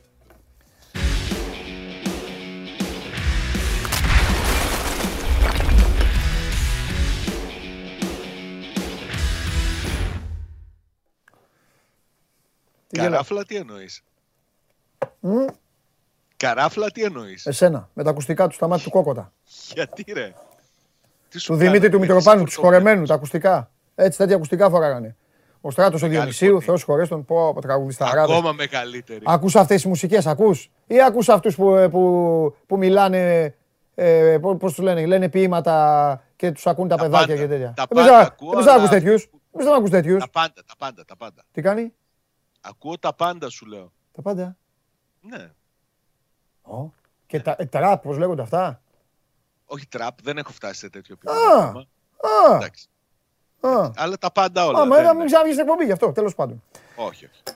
Τι έχουμε, τι γίνεται, τι κάνει ο. Κάτσε λίγο γιατί τώρα επειδή γελάνε, επειδή γελάνε Ναι. με, το, με το ξέσπασμά μου, γελάνε. Κάτσε τώρα να τους εκνευρίσω εγώ. Τι κάνει ο φίλος μου ο Ρασβάν; Ο Ρασβάν είναι μια χαρά. Προετοιμάζει την Κάθε ομάδα. φορά που ρωτάω για το Ρασβάν, να ξέρεις, το 90 τόσο της εκατό και παουτζίδες ακόμα εκνευρίζονται. Και αυτό με τρελαίνει εμένα. Μ' αρέσει Γιατί, πολύ. απορώ.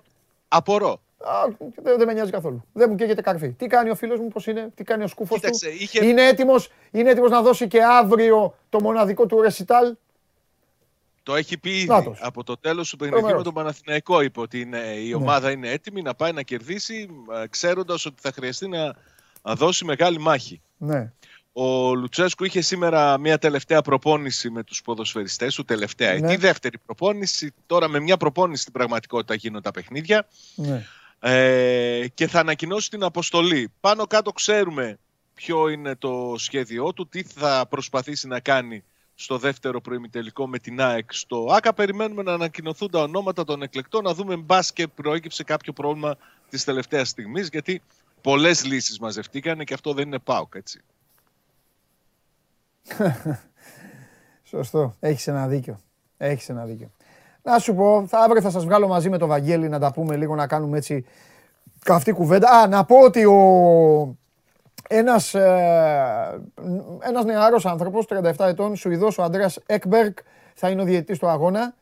Ε, αυτός είχε οριστεί ε, για το πρώτο παιχνίδι. Ναι. Είχε οριστεί για το παιχνίδι της Τούμπας, αλλά τότε κόλλησε κορονοϊό και είχε αντικατασταθεί. Τώρα λοιπόν θα παίξει το δεύτερο παιχνίδι. Και θα παίξουν οι βοηθοί Λοιπόν. του που ήρθαν κανονικά στο πρώτο παιχνίδι. Βεβαίως, στην Τούμπα. θα είναι Δεν κανονικά οι δημιουργήθηκε βοηθοί. Κανένα Και ζήτημα, ο καμία βαρίστας γκρι. είναι Ιταλός ο Ντανιέλε Τσίφη. Με Ιταλό βαρίστα Ναι. και Σουηδό διαιτητή. Λοιπόν, πώς είναι η ομάδα Μεγάλο. τώρα; Νομίζω αυτό, το, αυτό ισχύει που είπαμε χθες. Ε, ότι ε, η ψυχολογία έχει νικήσει την Ναι. κούραση; Ναι, νομίζω πως ναι. Είναι η ψυχολογία που είναι στα Ωραία. ύψη, Ναι. η αυτοπεποίθηση που έχει τραφεί από την νίκη επί του Παναθηναϊκού. Η αλήθεια είναι ότι κάποιες ανάσες, οι ποδοσφαιριστές οι οποίοι προορίζονται για το βασικό σχήμα πήραν και στο παιχνίδι με τον Παναθηναϊκό, έτσι. Ναι, Αν θεωρήσουμε ας πούμε ότι ο Σίτγκλεϊ θα παίξει αριστερά στην άμυνα, έπαιξε 30 λεπτά. ναι. Αν θεωρήσουμε ότι ο Ακπομ θα παίξει στην κορυφή της επίθεσης, που θα παίξει στην κορυφή της επίθεσης ο Άγγλος, έπαιξε μισή ώρα. Το, το δούλεψε, τα έβλεπε ενωμένα τα παιχνίδια ο Λουτσέσκου. Έδωσε το βάρος φυσικά στον αγώνα με την ΑΕΚ, Ναι. φάνηκε και από τις επιλογές του ναι. και έχει ένα κράμα ποδοσφαιριστών οι οποίοι έχουν υψηλά η, ε, ε, ε, αυτοπεποίθηση, μεγάλη θέληση για την πρόκριση και δεν έχουν ξοδέψει και όλες τους τις δυνάμεις στο παιχνίδι με, με τον Παναθηναϊκό. Εντάξει, υπήρξαν παίκτες που βγάλανε 90 λεπτό. Ίκασον, Ζίβκοβιτς, Πασχαλάκης, αλλά εντάξει, αυτοί είναι και συνηθισμένοι γιατί παίζουν συνέχεια, είναι οι κολόνες. Μάλιστα. Ωραία. Δεν θέλω κάτι άλλο σήμερα. Κακουτσομπολιό έχουμε; Τσομπολιό, Θα μιλήσει ο Ρασβάν σήμερα, έχει ομιλία. Αυτό θα γίνει αύριο στο ξενοδοχείο η ομιλία. Οι ομιλίες είναι στο... στην καθημερινότητα, στον τρόπο που μιλάει με τους παίκτες, που τους φτιάχνει, που τους λέει τι, θα πρέπει, τι τους περιμένει και πώς θα πρέπει να αντιδράσουν και πόσο πολύ τους πιστεύει. Αν του α, αναγνωρίσουμε κάτι του Λουτσέσκου, αυτό είναι ότι είναι μέτρη στην ψυχολογία των ποδοσφαιριστών του. Έτσι. Δεν αφισβητείται από κανένα. Και μέτρα και στην ψυχολογία των αντιπάλων. Μερικές φορές. Θα δείξει. Ε, στο αυριανού του αντίπαλο, στα, στις, στις- του αυριανού, στις, στις αυρια... Θα το πω. Στου αυριανού αντίπαλου του είναι. Έχει παίξει πολλές Κοίταξε, φορές. ή, Έχει πήραμε ένα δείγμα πάντως. παίξει, έχει παίξει πολλές φορές με το μυαλό της ΑΕΚ. Τα τελευταία Πήραμε ένα χρόνια. δείγμα για το αυριανό παιχνίδι με τις δηλώσεις που έκανε μετά τον Ναι. αγώνα με τον Παναθηναϊκό. Αλλά θέλω να Είπε πω και κάτι ότι για την η ΑΕΚ ΑΕΚ. είναι Θέλω μια να πω- ομάδα... Θέλω να πω και κάτι για την ΑΕΚ όμως. Ότι αυτή τη φορά η ΑΕΚ Πες. δεν μάσησε. Δεν μάσησε. Δεν έπεσε στη λούμπα. Λίγο έπεσε, λίγο έπεσε το βράδυ του αγώνα. Την επόμενη μέρα το σβήσανε. Καλά κάνανε. Ναι. Πάντως σου ξαναλέω, μίλησε για μια ΑΕΚ που έχει πολύ καλούς ποδοσφαιριστές, Ναι. μια ομάδα που έχει προσωπικότητα, Ναι, μια ομάδα εντάξει, η οποία ε, το έχει πούμε. Δεν όλα μπορεί να αυτά. εμφανιστεί μετά. Ναι, εντάξει, καλά τώρα. Φιλιά, γεια. Γεια Γεια, σου. Καλή συνέχεια. Γεια. Γεια σου Σάβα. Ωραία, ξέρει τι κάνει. Τι ώρα έχει πάει. Α, καλά είμαι. Καλά είμαι. Δυνατός. Πού είναι, είναι εδώ, ήρθε. Έρχεται. Εντάξει, ωραία, δεν πειράζει, θα τα πω εδώ. Α, κάτσω εγώ εδώ με τους φίλους μου. Λοιπόν, ο Πάκ, παιδιά, ο οποίος πρέπει να κυνηγήσει, να κυνηγήσει τον γκολ, αλλά πάει και για αυτά τα δύο αποτελέσματα. Είναι αυτό που λέμε το περίεργο των κουλουριών όταν έρχεται 0-0. Ένα μάτς. Η ΑΕΚ δεν έχει περιθώρια. Η ΑΕΚ, αν έρθει 0-0, το μάτς θα έχει δρόμο. Πάει παράταση, πάει πέναλτι. Ο Πάοκ με ένα γκολ παίρνει τον πρώτο λόγο. Ο, τον βολεύει η σοβαλία, τον βολεύει. Τον βολεύει. Το, δι- με το διπλό έχει φύγει. Ε, το ξαναλέω για όσους, μάλλον γιατί πρέπει να το πω, τα αυριανά ζευγάρια, ε, το ένα ζευγάρι τελικού έχει βγει, ο- είναι τυπική η ρεβάνς του Παναθηναϊκού στην Καρδίτσα, ε, μετά το 5-0. Είναι Παναθηναϊκός Λαμία, το ένα ζευγάρι, και το άλλο ε, θα προκύψει αύριο βράδυ μετά από τα παιχνίδια. 6 η ώρα παίζουν στο Καραϊσκάκης ο Ολυμπιακός με τον Πανετολικό, στις 8 η ώρα παίζουν η ΑΕΚ με τον α, ΠΑΟΚ. Τώρα θα πάμε και στο μπάσκετ και μετά θα σας αφήσω στην ησυχία σας και εσείς θα με αφήσετε στη δική μου. Ε, σήμερα έχουμε τα παιχνίδια της Πρέμιερ, αυτά που είπε και ο Τσάρλι, καλώς τον. Έχει προημιτελικά ένα κύπελο Ιταλίας Σίντερ Ρώμα, ένα προημιτελικό κύπελο Γαλλίας Μονακό Αμιέν και πάνω απ' όλα σήμερα είναι μια όμορφη μέρα για όσους δεν το έχετε πάρει χαμπάρι, γιατί περίμενα να το πω αυτό ε, για να έρθει ο Σπύρος. Τα, ε, ο κορονοϊός δυστυχώς Επεκτείνεται. έχει κάνει και κάποια καλά. Ε, να μου πεις τι καλό έχει κάνει ο κορονοϊός, μόνο κακά έχει κάνει. Θα καταλάβετε τι εννοώ. Ότι σήμερα είναι μια τρίτη ας πούμε στην οποία θα πείτε τι να δω ρε γαμώτο, να κάνω να ανοίξω την τηλεόραση άμα θέλετε να δείτε κάτι αθλητικό. 8 παρατέταρτο Φενέρμπαχτσε Ρεάλ και στις 8 Ζαλγκύρης Μιλάνο. Πρέπει τα παιχνίδια τα οποία είναι σε εκκρεμότητα και δεν είναι και λίγα, πρέπει σιγά σιγά να φεύγουν από τη μέση. Έχει και δύο αγώνες Ευρωλίγκας. Και τον Παναχαϊκό ξέχασε. Ο Παναχαϊκός παίζει 7 η ώρα στην Μπούρσα. Μπούρσα Σπορ. Κρίσιμο 7 η μάτς. ώρα, ναι. Ο Παναχαϊκός θα τον δούμε την άλλη εβδομάδα στα ωράκια. Ναι. Και έχει και πόλο Champions League Ολυμπιακός Μπρέσια. Πάμε. Έχουμε πραγματάκια. Έχουμε. Ρεσιτάλ χθες έδωσες. Φοβερός. Ωραίο ήταν, ε. Στην Ομοσπονδία φοβερός. Τι άλλο θέλεις. Είμαι καλοτζίνη. Πολύ καλό τζίνι. Βγήκα από το λιχνάρι, πάρε παίκτες. Μου έδωσες παίκτες. Μου έδωσες παίκτες Ολυμπιακού, μου έδωσες και τον Θα Παπαγιάννη. κερδίσουμε. Πάει για τον Παπαγιάννη, εντάξει. Παίζει ο Παναθηναϊκός ανήμερα, δεν μπορείς να δώσεις παραπάνω. Τι να κάνουμε; Εντάξει, το θέμα δεν είναι. Μπορούσε να δώσει π.χ. τον. Τον Καβαδά. Τον, τον Καβαδά. Όχι, έδωσε που τον είναι- Παπαγιάννη. Ναι. Δίνει τον Παπαγιάννη. Και αυτό είναι πάρα πολύ σημαντικό. Όπως και ο Ολυμπιακός. Μία μέρα μετά δεν είναι. Είναι πιο εύκολο, αλλά δεν είναι εύκολο Ναι. να δώσει παίκτες Ναι. να παίξουν μετά από 24 ώρες. Θα, θα δώσει αρκετούς. Τώρα, αν είναι όλοι, δεν ξέρω. Θα το δούμε γιατί κάποιος να μπορεί να το πω. Μπορεί κάποιος να είναι στο Ναι. το γαλακτικό οξύ που λένε να έχει εντάξει. φτάσει στο κεφάλι. Θα δούμε, θα δούμε. Αλλά σίγουρα θα, θα δοθούν πολλοί παίχτε και αυτό είναι πάρα πάρα πάρα πολύ σημαντικό γιατί πρέπει να κερδίσουμε τα δύο παιχνίδια με την Τουρκία. Έστω ένα να κερδίσουμε, αλλά αν κερδίσουμε και τα δύο, τότε έχουμε πολλές πιθανότητες για να αποκλειθούμε στο Λύση. παγκόσμιο. Θα τα πούμε όταν ε, πάμε. Σε εκείνα τα μάτια. Ε, όταν έρθουν τα μάτια εκείνα. Ναι. Η κλήρωση πώς φάνηκε χθες, θέλω να σε ρωτήσω έτσι. Αφού Α, δεν ε, έχουμε. α, α, δεν, είμαι- δεν είπαμε γιατί σου ζήτησα τον Τρίγκα ε, ζ- για να πω για την Κυφσιά. Κοίταξε να δεις, εδώ τα λέγαμε με τους φίλους μας. Πρώτον, να ξεκινήσουμε με τα καλά. Είναι μια νέα προσπάθεια. Ήταν μια κλήρωση η οποία έγινε σε ένα ωραίο σκηνικό. Ετοίμασαν ένα σκηνικό. Τώρα για να απαντήσουμε εμείς και επαγγελματικά, εδώ κάνουμε μια εκπομπή Α, τέλος πάντων εδώ με τα παιδιά.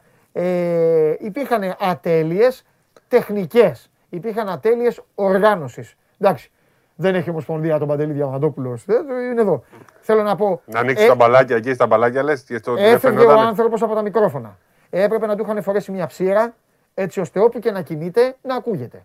Ανοίγανε μπαλάκια τα οποία δεν ακούγαμε τι έλεγε. Ό,τι και να έλεγε ο άνθρωπος. Επίσης, η λήψη ήταν μόνο κάμερη και πολύ κακή. Έδειχνε δηλαδή μία κάμερα με μία απόσταση. Δείχναν τα μπαλάκια. Το, ε, το, μήπως το είδες μετά στο βίντεο; Ε, Εγώ το Για, για, για να ξέρεις τι λέω. Άκου, Αν δεν... εγώ- Όχι, Κάτσε να τελειώσω. Ναι. Δείχναν τα μπαλάκια, δεν φαίνονταν τίποτα. Δεν φαινόντουσαν. Τα χαρτάκια δεν φαινόντουσαν. Πρέπει να φαίνονται. Όχι για κανέναν λόγο, αλλά πρέπει να φαίνονται. Γι' αυτό τα δείχνεις εξάλλου. Γι' αυτό τα δείχνεις. Πάρ τα μπαλάκια, πετά τα μέσα.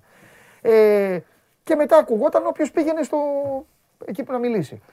Ε, αυτό, τίποτα. Εντάξει, ε, μετά σύντομη ήταν. Για να καταλάβεις, ό,τι έβλεπες εσύ, έβλεπα και εγώ γιατί Δεν μπήκαμε στην αίθουσα, δεν επιτρεπόταν. Οπότε μας είχαν μια τεράστια οθόνη σαν αυτή που είναι πίσω. Πολύ αλλά ωραία. ξέρεις, εγώ Μπράβο. αντιμετώπισα λιγότερο. ε, Δηλαδή, ήμασταν έξω εμείς. Απλά είχα φτάσει στην οθόνη να είμαι στα 20 εκατοστά για να τα βλέπω και τα. Δηλαδή, Κάθε ήμασταν αρχή- ακριβώς μπροστά. Ε, Είναι ωραίο, ήταν ωραίο το σκηνικό. Δηλαδή, Κάθε μιλάμε- αρχή και δύσκολη. Είχε ατέλειες. Ναι. Είχε ατέλειες. Τι να κάνουμε; Απλά, Δεν πειράζει. παιδιά, δύο κάμερες την άλλη φορά, Είναι καλύτερα ακόμα- μικρόφωνα. Ε, Ψήρε, ψήρε. Ναι. παιδί μου, ψήρε. Τα Ήταν κανάλια, τα τουλάχιστον, αυτά. ξέρεις, το, η πρώτη εικόνα που έβλεπες, Ναι. έβλεπες ένα ωραίο σκηνικό από πίσω. Έβλεπες, αυτό ήταν το. Να φτιάξουν, να φτιάξουν. Ναι. Εντάξει, εντάξει, εντάξει. Αυτό. Αλλά όπως και να το κάνουμε, ήταν μια διαφορετική. Δηλαδή. Κάνανε κάτι άλλο. Απλά επειδή είσαι η Ελληνική Ομοσπονδία του μπάσκετ, Μπράβο. του μπάσκετ, το ξαναλέω, πρέπει με το καλημέρα να φτιάξεις και ωραία πράγματα. Δεν γίνεται να μου βγει. Εντάξει, Δεν τουλά- γίνεται ο συμπαθητικός κύριος της ΕΠΟ πέρυσι που έβαζε μπροστά τη σαλατιέρα και, και λέγαμε ρε παιδιά τι κάνει ο άνθρωπος. Αλλά αυτός φίλε έβαζε μια σαλατιέρα μπροστά, ήταν εδώ με την ψήρα του και έλεγε Εθνικός. Καταλαβες; Ήτανε, ή- ήτανε χειρότερη σε σκηνικό, αλλά κανονική κλήρωση τα ακούγαμε όλα. Αυτό θες να πεις. Ναι, το δεν- σκηνικό ήταν δεν πιο, τα σε, ακούγαμε όλα, σε το Ναι. σκηνικό ήταν πιο καλό το μπάσκετ. Αλλά θέλω να πω ότι ήταν μια πολύ σημαντική πρόοδος σε σχέση με την προηγούμενη κλήρωση που ξανά έγινε. Γιατί λέγανε λάθος μπαλάκια, δεν θυμάσαι. Καλά, άσε αυτά τώρα. και σε σχέση με την UEFA που τα έκανε Ε, εντάξει, στο Champions εκεί League. έγινε, ναι. άρα, άρα λοιπόν είναι και μια τέτοια. Είναι, ήταν καλύτερη κλήρωση από την προηγούμενη του κυπέλου και από τη, Ναι. το Champions League, κύριε Καλά. Παντελή. Εντάξει, Τα ακούσαμε γι' αυτό. Τι άλλα; Ε, πολύ ωραία. Παιδιά, ρωτάτε για τον Ντόρσεϊ. Ο Ντόρσεϊ, αν κληθεί, θα πρέπει να πάει. Εδώ είναι, είναι στην Ελλάδα. Το Ντόρσεϊ δεν είναι τώρα στο Λέγιο, δεν είναι στο NBA για να πει Μα μου δεν μπορώ. Αν πει η Ομοσπονδία, καλούμε τον Ντόρσεϊ Τάιλερ, οι κλήσεις δεν γίνονται με τηλέφωνο στον παίκτη. Οι κλήσεις πηγαίνουν στο σωματείο. Θα πάει στον Ολυμπιακό το χαρτί και θα πάει ο Ολυμπιακός και θα του πει του Ντόρσεϊ, αύριο φεύγεις. Πας στην εθνική ομάδα μαζί με τους υπόλοιπους. Απλό είναι. Λένε αν είναι. Ε, υπάρχει ένα θέμα με τους ε, naturalize. Ένας επιτρέπεται, αλλά Ναι. δεν έχουμε άλλο τέτοιο. Δεν έχουμε άλλον. Δεν έχουμε άλλο. Ναι, ναι. Ίσως αυτό ρωτάνε. Προσπαθώ να Δεν καταλάβω ρωτάνε τι αυτό, ρωτάνε. όχι, όχι, δεν ρωτάνε αυτό. Αν είναι Ρωτάνε αυτό. διαθέσιμος. Ναι, ναι. Είναι διαθέσιμος. Όσο είναι ο Σλούκας, όσο είναι ο Παπα-Νικολάου, ο Λαρετζάκης. Εντάξει, άρα, θα τους πάει σε όλους. Όσοι παίχτε Γρήγορα. είναι τέλος πάντων ε, ε, για την ε, εθνική Ναι. Εντάξει. ομάδα. Μακίση χθες. Όχι. Εντάξει. Έλληνε θέλω εγώ. Ναι, Του εντάξει, παίχτε της εντάξει. εθνικής Ναι, ομάδας. παιδί μου, εντάξει, εγώ για άλλο σε ρωτάω. Πάμε.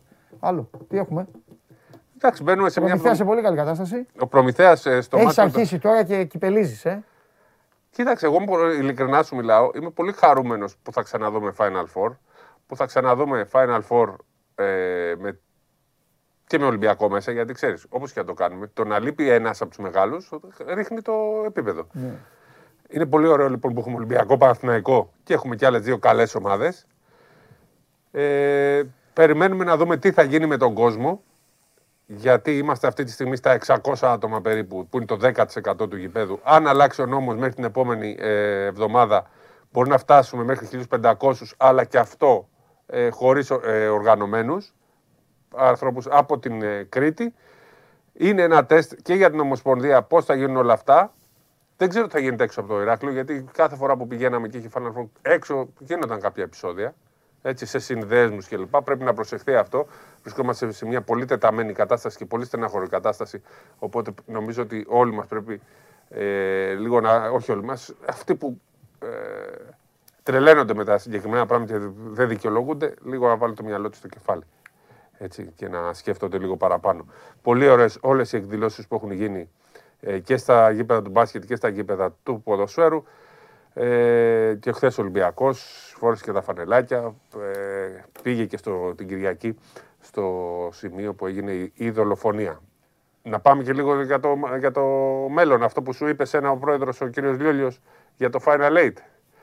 Ε, α, η σκέψη για το Λονδίνο; Final ε, Ναι, να σου πω ποια είναι η σκέψη. Επειδή μου είπε ε, Παντελή, τι είσαι προσκεκλημένος, ήμουν έτοιμος να του πω. Πάμε Λονδίνο να, να πάμε να δούμε και καμιά Crystal Palace. Γιατί; Ε, να δούμε και μπάλα. Αυτό έγινε Θεωρείς το ότι Final δεν Eight. μπορεί να γίνει Final Eight. Κοίταξε να δεις. Έχω, είχα πάντα την άποψη ότι το Final Eight μπορεί τώρα να σας, ε, να σας καταπλήξω με αυτό που θα πω. Και κάποτε το είχα πει και στο Βασιλακόπουλο. Το Final Eight είναι πιο εύκολο να γίνει από το Final Four. Λιγότερος, ε, λιγότερα εισιτήρια μοιραστούν; Όχι μόνο αυτό. Για πες. Είναι πιο απλωμένες και οι μέρες και προλαβαίνεις να τους φέρνεις και να τους διώχνεις. Τους ταξιδιώτες. Και Ναι. τις ομάδες σου. Και τις ομάδες. Α, και οι ομάδες. Σωστό. Έφυγες. Έπαιξες σπίτι σου. Τετάρτη, Δεν χρειάζεται Πέμπτη η πρωί τελική. Αυτοί που αποκλείονται φεύγουν Παρασκευή, έτσι κι Σάββατο αλλιώς ημιτελική. Και, και οι άλλοι Κυριακή. απλώνονται. Ναι. Ναι. Αν, Το- το αυτό ωραίο- όμως είναι αν γίνει Final Eight, δυστυχώς το λέω, το Final Eight μπορεί να γίνει μόνο σε δύο γήπεδα. Δύο λες. Ή άντε, άντε τα Δάνη και το Αλεξάνδριο. Ειρήνης και Φιλίας και ο Άκα. Αν θέλεις να το κάνεις γκράντε γιορτή. Να έχεις μέσα δηλαδή κόσμο τεσσάρων ομάδων κάθε μέρα. Γιατί θα έχεις Τετάρτη τέσσερις διαφορετικούς, Πέμπτη τέσσερις διαφορετικούς. Κάποιοι μπορεί να θέλουν να, να δεν ξέρω, οι- δεν, εν τω μεταξύ Final Eight, θα έχουμε Final Eight; Με τι, με κορονοϊό, χωρίς κορονοϊό, πού να Εντάξει, ξέρεις. γι' αυτό. Είναι πάρα πολλά. Έχουμε στο μυαλό μας όλοι ότι μέχρι του χρόνου θα έχει λήξει Είναι αυτό πάρα το πράγμα. πολλά. Ελπίζουμε. Ναι, δηλαδή. πάρα πολλά, Αλλά πάρα δεν πολλά. ξέρεις. Επίσης, να ξεκαθαρίσουμε ότι για να γίνει Final Eight, τι σημαίνει, δεν θα πάμε στην παλιά διαδικασία του κυπέλου. Θα πάμε. Στο πρωτάθλημα. Ο πρωτάθλημα. Ισπανία. Θα αποκτήσει λοιπόν το πρωτάθλημα ένα άλλο ενδιαφέρον. Οι Να βγεις 8 όγδοος. πρώτες ομάδες μάχονται για να μπουν στην 8η θέση. Και για να μην μείνουν παραπονούμενοι οι υπόλοιποι, υπήρχε ένα πλάνο εξ αρχής. Δεν τα έχουν ανακοινώσει αυτά, αλλά Ξέρεις, νομίζω. δεν, έχει- δεν έχει ούτε κληρώσεις μετά. Ναι, δεν θα έχει Είναι κληρώσεις. play-off. Μπράβο. Το κύπελλο είναι play-off. Ένα 8, 2-7. Για να λέμε και την αλήθεια, δεν θα είναι οι 8 πρώτοι του πρωταθλήματος, θα είναι οι 7 πρώτοι του πρωταθλήματος. Ναι. Και το πλάνο του Α2. Λιόλιου από πριν ήταν ο κυπελούχος των Α2, Β, Γ εθνικής. Θα κάνει και τέτοιο κύπελο. Θα γίνει ένα κύπελο να παίξουν όλοι. Και ο κυπελούχο Σεπτέμβρη. ναι, θα μπει στο Final Eight. Θα είναι 8 Δεν τον αδικό το λιόλιο γιατί θα σου πω τι. Α, Θα μπορούσαν να, αντί να ψάχνουν αυτά τα αστεία φιλικά που ψάχνουν αυτές οι ομάδες να δώσουν, απλά εκεί μεγαλώνει λίγο το μπαγιόκο. Ναι. Θα, έπ- αντί για αυτά τα φιλικά, να δώσουν αυτά τα παιχνίδια κυπέλου. Θα, Όπως θα γίνεται. υπάρχει ο κυπελούχος ΕΟΚ. Ναι, Εκεί, πώς ναι, να, το- ναι. θα το ονομάσουν κάποιο. Ναι. Θα παίρνει τον τίτλο του και μετά θα μπαίνει και στη γιορτή να, να πάει να παίξει με τους ε, μεγάλους. Αυτό ήταν Ναι. το πλάνο. Ε, δεν το έχει καταθέσει ακόμα, αλλά νομίζω ότι ε, λίγο πολύ αυτό έχει στο μυαλό του ακόμα ε, η Ομοσ- ε, ο Λιόλιος και η Ομοσπονδία. Ναι. Να μπουν σε αυτό το Final Eight με τους 7 πρώτους και τον 8ο. Το, είναι σε, τα, Μας τα είχε πει σε μια συνέντευξη που είχε δώσει Ναι. πριν από τις Πολύ ωραίο. ε, πρώτες, τις κανονικές εκλογές που ήταν να γίνουν. Πολύ ωραίο.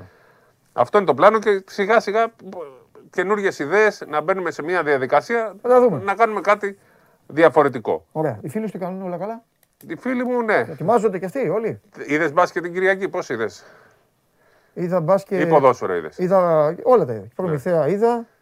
Με ΠΑΟΚ. Προμηθέα ήταν πάρα, πάρα πολύ Σάββατο. καλός και η διετσία ήταν πάρα, πάρα πολύ καλή. Έτσι. ναι. Και Ο κύριος Κάρδαρης το κράτησε το μάτσο. Απλά κύριε Κάρδαρη, μια, μα και μπορεί να μας βλέπετε και εσείς και οι υπόλοιποι, παρακαλούμε δύο φορέ. Α, είναι μια έκκληση προς όλους τους διαιτητές του ελληνικού μπάσκετμπολ και αν γίνεται και της Ευρωλίγα, αν μας ακούνε. Όχι έξι φορές το μάτσο να πηγαίνετε να βλέπετε το instant replay. Αφού δεν βλέπουν. Λοιπόν, Ήρθες εδώ να τα πεις εδώ στην πιο τίμια, στον τίμιο. Λοιπόν. Δεν βλέπουν αγόρι μου, τα έχουμε πει. Δεν βλέπουν. ε, λοιπόν, υπάρχει... Μόνο σου. τους- Εσύ ο κολλητός σου τώρα τους έδωσες σε στεγνά. Λοιπόν, πηγαίνετε δύο Δεν φορές. βλέπουν. Δύο φορές. Μέχρι δύο. Μας κουράζετε βλέπουν. και σταματάει το μάτσο. Δεν βλέπουν. Επίσης. Σου, τι έγινε, τι έγινε, έλα πάμε να το δούμε. Πάμε να το δούμε. Κάνουν ένα τέτοιο, αλλά πάμε να το δούμε. Επίσης, ένα πρόβλημα που έχει να κάνει με αυτό που λες ε, είναι ότι το σύστημα δεν λειτουργεί στο ελληνικό πρωτάθλημα. Ποιο είναι το σύστημα; Ε, αυτό που βλέπουν. Δεν βλέπουν. Α, εννοείς οι δεν- διαιτητέ δεν, δεν μπορούν να συνεννοηθούν εύκολα. Μερικές φορές δεν βλέπουν το ταμπλό που κοκκινίζει για να δουν αν τελειώνει ο χρόνος. Ναι. Μερικές φορές ε, δεν βλέπουν καν το πλάνο της τηλεόρασης. Του δείχνουν κάτι άλλο. Αν θέλουμε να ανέβει και λίγο το επίπεδο του πρωταθλήματος, πρέπει να δώσουμε και όλο το υλικό όπως είναι στην Ευρωλίγκα ή όπως είναι στο NBA, να πληρώσουν λίγο παραπάνω για να μπορούν και οι διαιτητές να βλέπουν και καλύτερα τις φάσεις, να μην χρειάζεται να περιμένουμε μισή ώρα και να σταματάει το μάτς για να παρακολουθούν το... τις επαναλήψεις, με αυτό το τέλος πάντων, τις φάσεις, γιατί φτε- και αυτοί οι κακομύριδες δεν έχουν καλή εικόνα για το τι γίνεται. Πρέπει να τους βοηθήσουν και σε αυτό. Απλά Και να αυτοί- μειωθεί λίγο, να Μάλιστα. μην Και σταματάει αυτοί το οι μάτς 10 κακομοίριδες- λεπτά κάθε φορά. Οι κακομύριδες. Ε, είναι, ναι, γιατί- Μόλις παρακολουθήσατε Ναι, την, ναι. την ενότητα, Των διαιτητών. χαϊδέψτε, χαϊδέψτε γλυκά αυτούς τους κακομύριδε τους διαιτητές και βοηθήστε τους. Με τον Σπύρο Καβαλιαράτο. Ωραία. Φύγε τώρα από εδώ. Γεια σας. Με άναψες. Κακομύριδε.